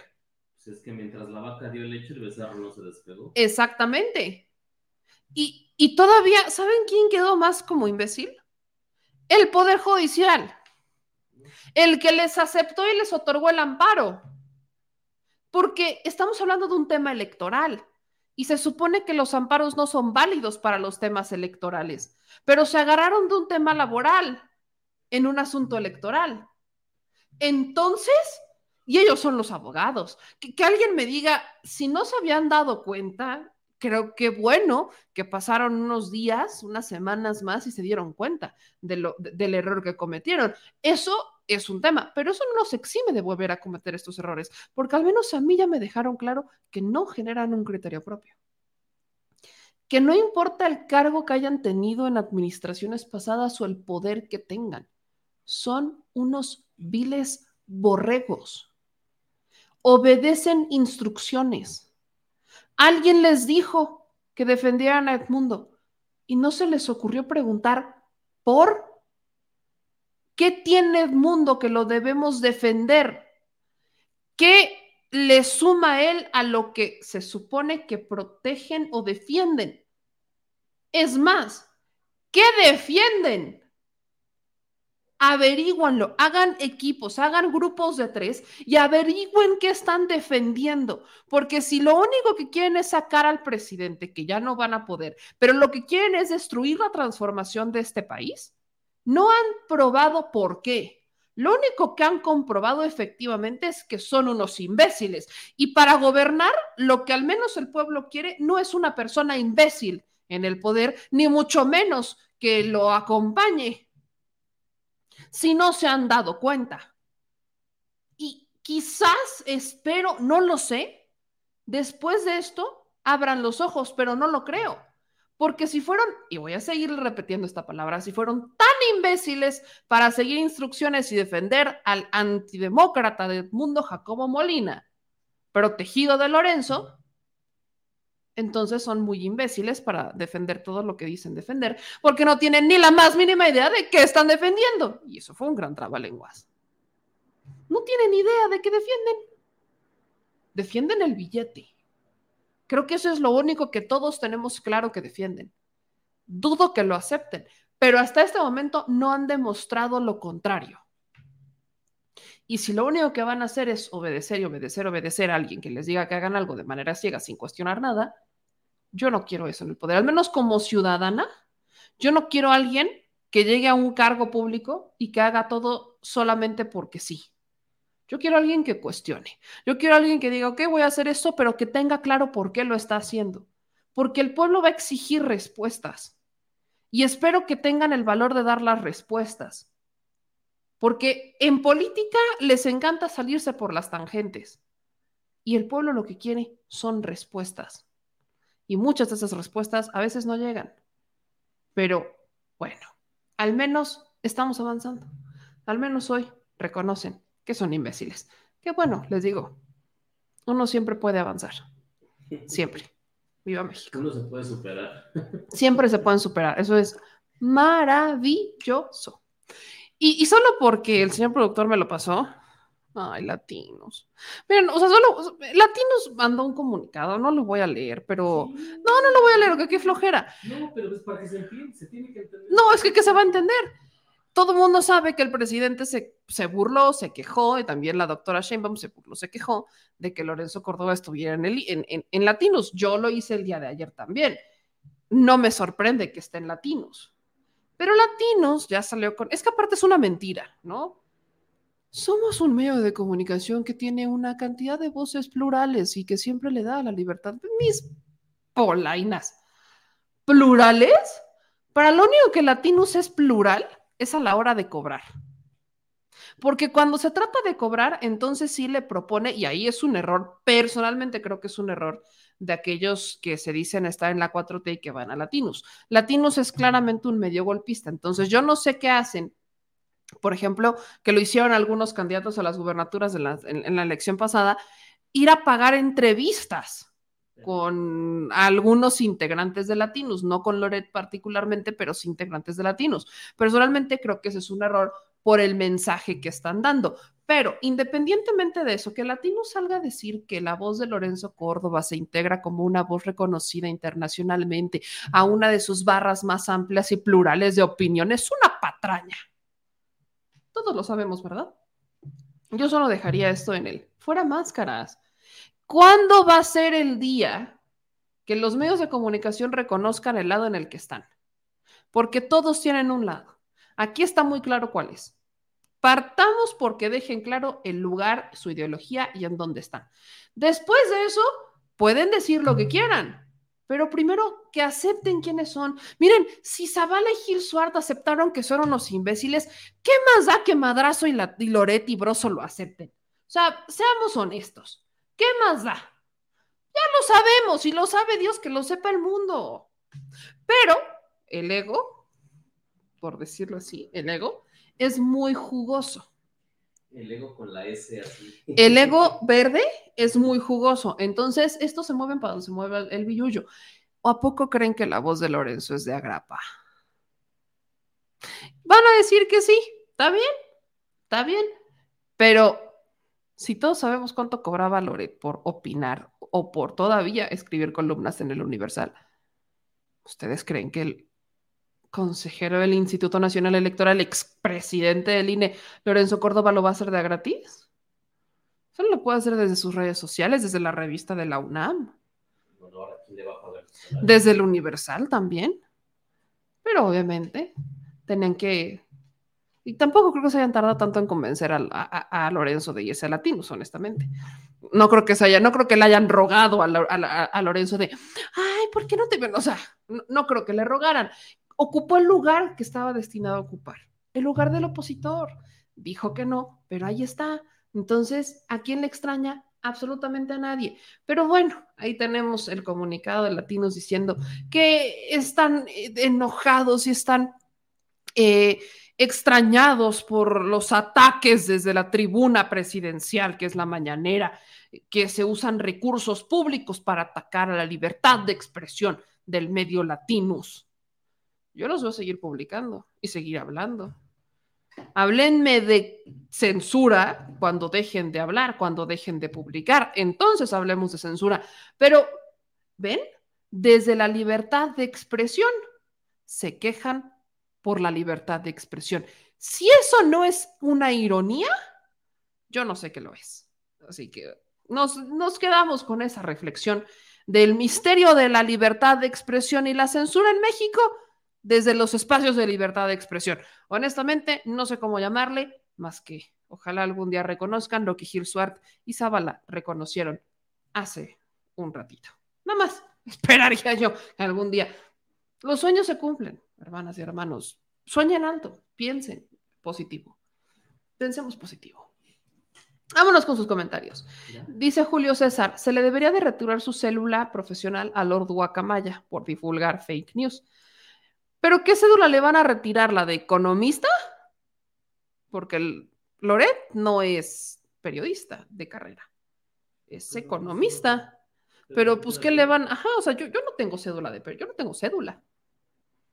Entonces, pues, O sea, el periodismo, o sea, no lo que Ajá, estudies te exacto. va a dar tablas para Sí, poder... no, no, no, o sea, y por mucho vean, si se la retiran, aún así va a seguir hablando. No, no, o sea, no, no, no es una de la otra. conexión entre lengua y cerebro.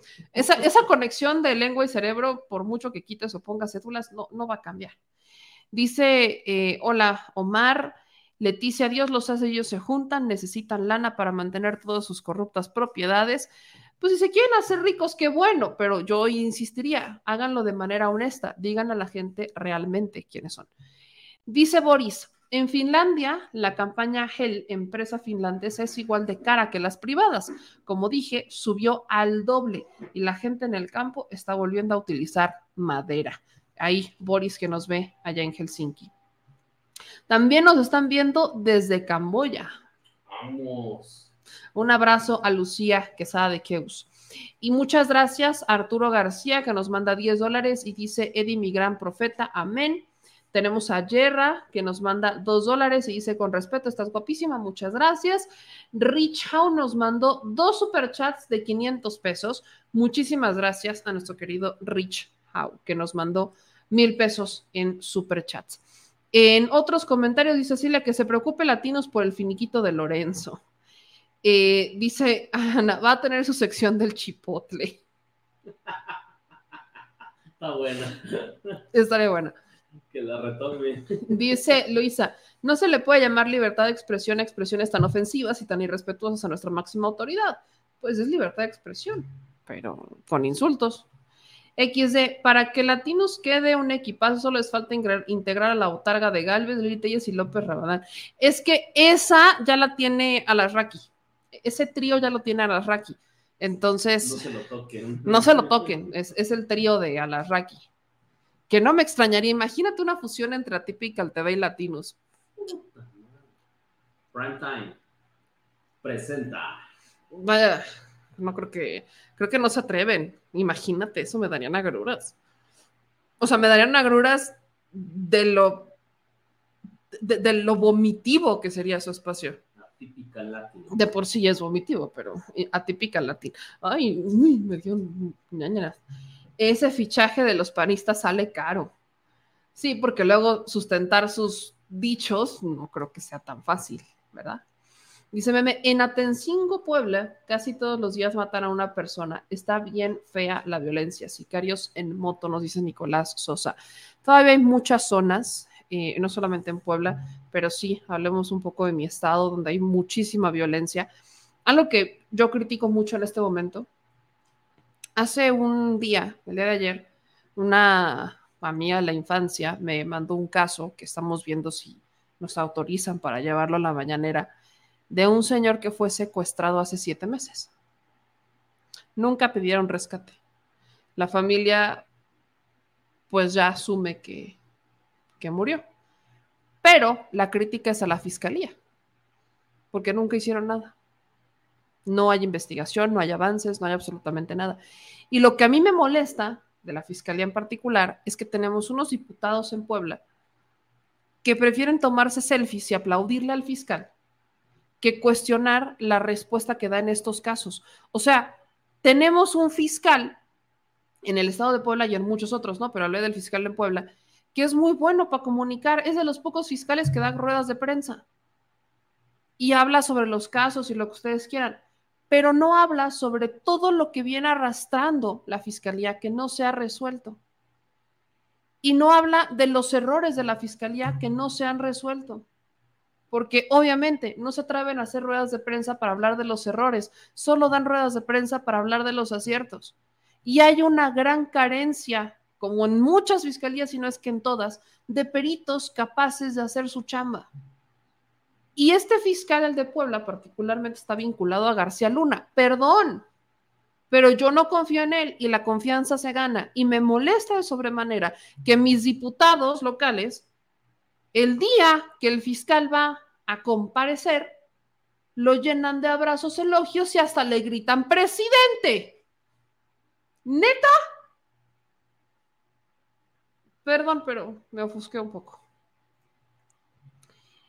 Eh, dicen por acá, en otros comentarios, en Guanajuato todos los días hay muertes y el fiscal Samarripa no hace nada. Y bueno, de su gobernador ni hablemos, que quitar al fiscal Samarripa no es opción para el gobernador, sino no, no hay opción. Llevan meses siendo el top 3 de Guanajuato. situaciones de, de violencia. Sí. Este, ¿Cómo se dice? Violencia, homicidios. Homicidios, es correcto. Dice, mira, igualmente en Morelos, campesinos desaparecen y la fiscalía no hace nada, hasta los amenazan. El fiscal de Morelos, otra fichita. Creo que ningún fiscal Si se salva, ¿eh? hablamos, uf, En Nuevo León, en, en Teslalandia, en Teslalandia, o sea, en Nuevo León, también nos reportan muchísima violencia. Ah, pero la Fiscalía de, de Nuevo León ya va a eh, tipificar como delito grave el que haga Ah, desmanes en espectáculos públicos. En lugar de que también estén viendo los demás. O sea, se me hace- Nuevo León nos acaba de quitar el lugar de muchos. Nuevo León, perdón, soy poblana. Nuevo León creo que acaba de decirle a Guadalajara, Guanajuato y Puebla, ábranse. Pues ya, llegué. ya llegué. Porque exactamente lo que está diciendo el productor, en Nuevo León, la Fiscalía de Nuevo León va a tipificar como delito grave aquellos que hagan desmanes en la, o sea, pues si tú sales y, ¡uh! y empiezas a gritar en la calle, lo pueden catalogar como un No, desmán. En, en- en espectáculos En públicos. espectáculos plu- públicos, no sé, un estadio. Estadios. Ajá, o sea, si alguien está muy feliz en un estadio y decide hacer una celebración y el- la autoridad lo cataloga como un desmán, Ataque, ¿no? Ataque, las porras. y todo. ajá, las porras, eso ya, al bote, delito. Aparte es delito grave. Yo no estoy en contra de que si una persona se sobrepasa pueda ser sancionada, pero catalogarlo como un delito grave, delito grave la corrupción, delito grave el robo, un desmán, delito grave. Violencia en espectáculos deportivos se llama. violencia en espectáculos deportivos. Lo que significa estadios. Alguien de los estadios, alguno de estos equipos de fútbol, decidió, vean, ahí está, alguien que está en uno de estos este, estadios decidió que no quería que se dé algún tipo de, de situación en su, en, en su estadio o en su partido, Es que ya había habido Y es delito grave. Miren, insisto, no estoy en contra, no estoy en contra que eh, arrojar, eh, por ejemplo, que se sancione o que se detenga a personas por arrojar objetos a los aficionados dentro de encuentros deportivos. Claro que se les tiene que sancionar, pero elevarlo a delito grave, creo que hay otras cosas que deberían ser elevadas a delito grave en Nuevo León, como la corrupción, por ejemplo no sé, el delito ambiental, ¿no? Que las empresas no cumplan con utilizar agua reciclada. Podría también ser un delito grave porque genera muchos más problemas, pero acá un conflicto entre particulares dentro de un lugar privado va a ser elevado a delito grave. Prioridades. Prioridades en Nuevo León. Prioridades. Dicen, en Nuevo León próximamente vamos a ser europeos. Claro, seguramente. Y Ya, ya piensan que. Y bueno, y de la tragedia en Querétaro Deportiva ni hablemos, ¿eh? Porque yo no veo detenidos. Si hablamos de tragedias deportivas, No, no, pero es que es Querétaro. es que es Querétaro, es diferente, ¿no? Ni se les ocurra el agua de riñón, eso ya los va a meter al bote, ¿eh? Si están en Nuevo León, agua de riñón, inmediatamente al bote. Delito grave y a ver cómo salen, ¿eh? Ah, así que aguas. Aguas. ¿Ok? A nadie se le ocurra. Y si es cerveza, ¡uh! delito grave todavía, porque cerveza. Imagínense nada más. Pero les digo, prioridades, prioridades de cada estado y cada fiscalía. Delito grave, la reventa. ¿Lo podemos Eso catalogar? La reventa es que es una cantidad la nota que se llevan, pero delito grave Sí, pues sí. es para que no le griten al gobernador. No, imagínate si le gritas al gobernador. A lo mejor para el gobernador de Querétaro no fue delito grave. Les digo, prioridades. Prioridades. Pero bueno, con esta nos despedimos en este ya jueves 6 de abril, jueves santo. Así que mi gente, santo No, es el Señor. hambre. Yo también tengo, yo también tengo hambre, señor productor. Vamos a cenar, Vamos ¿no? a cenar. ¿Qué vamos a cenar? No lo sé, pero es muy tarde para cenar. Algo riquísimo. Así que ustedes cuídense de mucho, nos vemos mañana. Van a ser programas cortos jueves y viernes, porque Pues, pues es que ya, sí. o sea, vamos a descansar tantito, ¿no? Ya. Jueves, jueves y viernes tú, porque vas a tener vacaciones. Jueves y viernes, ¡Ay, a ver! tú porque vas a tener vacaciones. Hablemos Pero jueves, jueves y viernes, jueves y viernes van a ser programas eh, cortitos y ya nos vemos en programas largos de nuevo el lunes. Así que estén pendientes de nuestras redes sociales, por favor, y no se les olvide suscribirse a nuestros canales. Acuérdense que nos van a encontrar en Facebook, en Twitter, en YouTube, en Instagram, en TikTok, en Twitch y también nos van a estar encontrando en Spotify y Apple Podcast. Se recuperó ese podcast. Así que mi gente linda, les mando un abrazo Por el correo. a todas y todos ustedes. Cuídense de mucho, por favor. Y gracias a todos los que nos apoyan y que nos ayudan a seguir creciendo, eh, a seguir evolucionando y que próximamente nos van a llevar a Coahuila y también al Estado de México y también nos van a llevar hasta los confines del universo y a mejorar nuestro estudio. Acuérdense que nos pueden hacer todo tipo de donativos en PayPal al Chile Meme así nos encuentran, o también lo pueden hacer directamente por los superchats que nos pueden mandar en cualquier momento en cualquiera de nuestros videos de YouTube. También por las estrellas y suscripciones mensuales que hacen en Facebook y en depósitos directos que nos pueden hacer o transacciones a nuestra cuenta clave Banamex, que es el 0021 8070 1848 97 33 25 o nuestra tarjeta Banamex, que es la 5204 1658 67 74 9198. Yo soy Bebe Yamel y no se les olvide que en este espacio las cosas se dicen al chile porque aquí las noticias los enchilan o me los dejan picado y es que la neta no peca, pero incomoda y bastante. Nos vemos mañanita. Cuídense mucho, que pasen una excelente noche, pasen un excelente Adiós. día de descanso y aprovechen las vacaciones como señor productor. Adiós. Ándale, pues.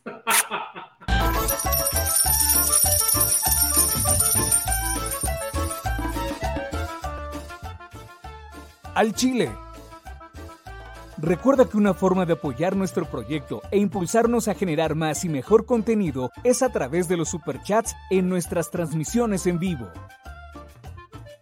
Solo tienes que dirigirte al recuadro donde escribes mensajes, darle clic al símbolo de moneda, colocar los datos de tu tarjeta bancaria, el monto a donar y de forma inmediata se verá reflejado en un recuadro de color con el mensaje de tu preferencia.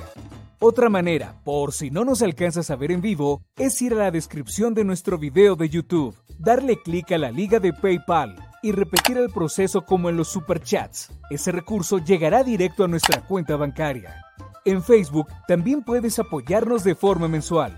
En el inicio de nuestra página encontrarás el botón Quiero colaborar. Ahí podrás adquirir una membresía que nos impulsará a seguir combatiendo la infodemia desde esta plataforma. Y si eres de los que no confía en la tecnología, puedes hacer un depósito o transferencia a nuestro número de tarjeta Banamex, desde cualquier establecimiento, banco y hasta tu aplicación móvil. Anótalo. El número es 4766-8415-9203-0897. Recuerda, esto es completamente voluntario. Y es una forma de apoyar e involucrarte más con este proyecto independiente. Hazlo tuyo y comparte.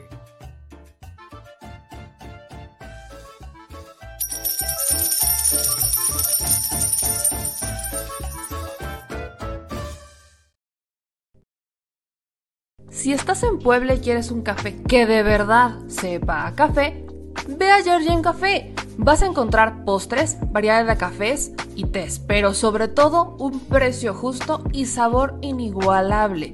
Por la pandemia, su servicio es solo para llevar, pero de verdad no te lo puedes perder.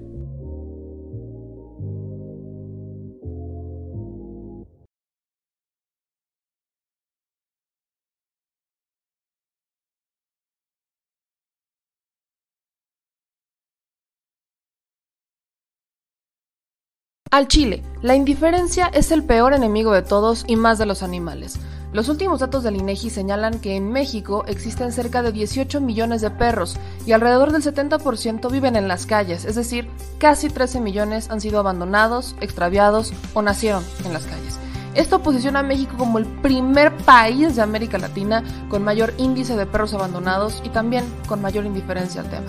El abandono es un fenómeno que afecta a perros y gatos de todo tipo, no entiende de edades o de razas. El 20% de perros y el 11% de gatos abandonados son de pura raza, mientras que el resto son mestizos. Por otro lado, la mayoría de perros y gatos llegan al refugio en la edad adulta, aunque también son recogidos cachorros y animales de edad avanzada. El maltrato animal también está presente y nuestro país aún está en pañales, pese a que se está comenzando a legislar para crear sanciones más severas a quienes cometan ese tipo de delitos. Por eso es importante la participación ciudadana y pedimos tu ayuda. Es hora de dejar de callar y ayudar a darles voz a quienes siempre están ahí para darnos una patita. Educar, esterilizar, identificar, reflexionar y adoptar es básico para revertir la tendencia pero si tú no tienes la posibilidad de adoptar o rescatar, ayuda a diferentes organizaciones que ya lo hacen. Angelitos peludos.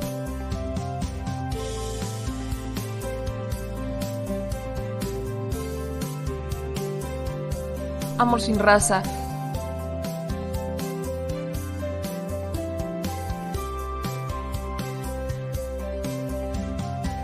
Frida Puebla.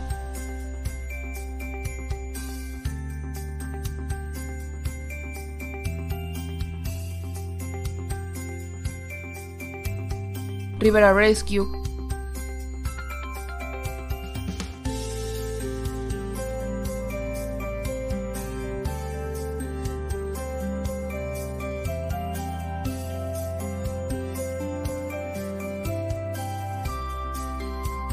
Voz Animal MX.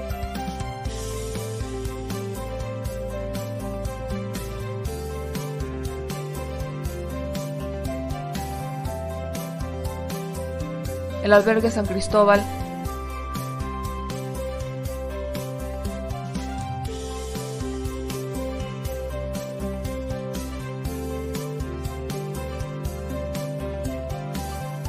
Fundación Toby.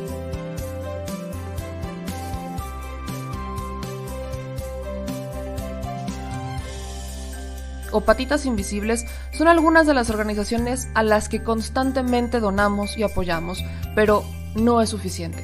Ayúdanos a que sean más voces las que salven vidas. Sus patitas, de verdad, pueden salvar tu vida. Difunde y dona.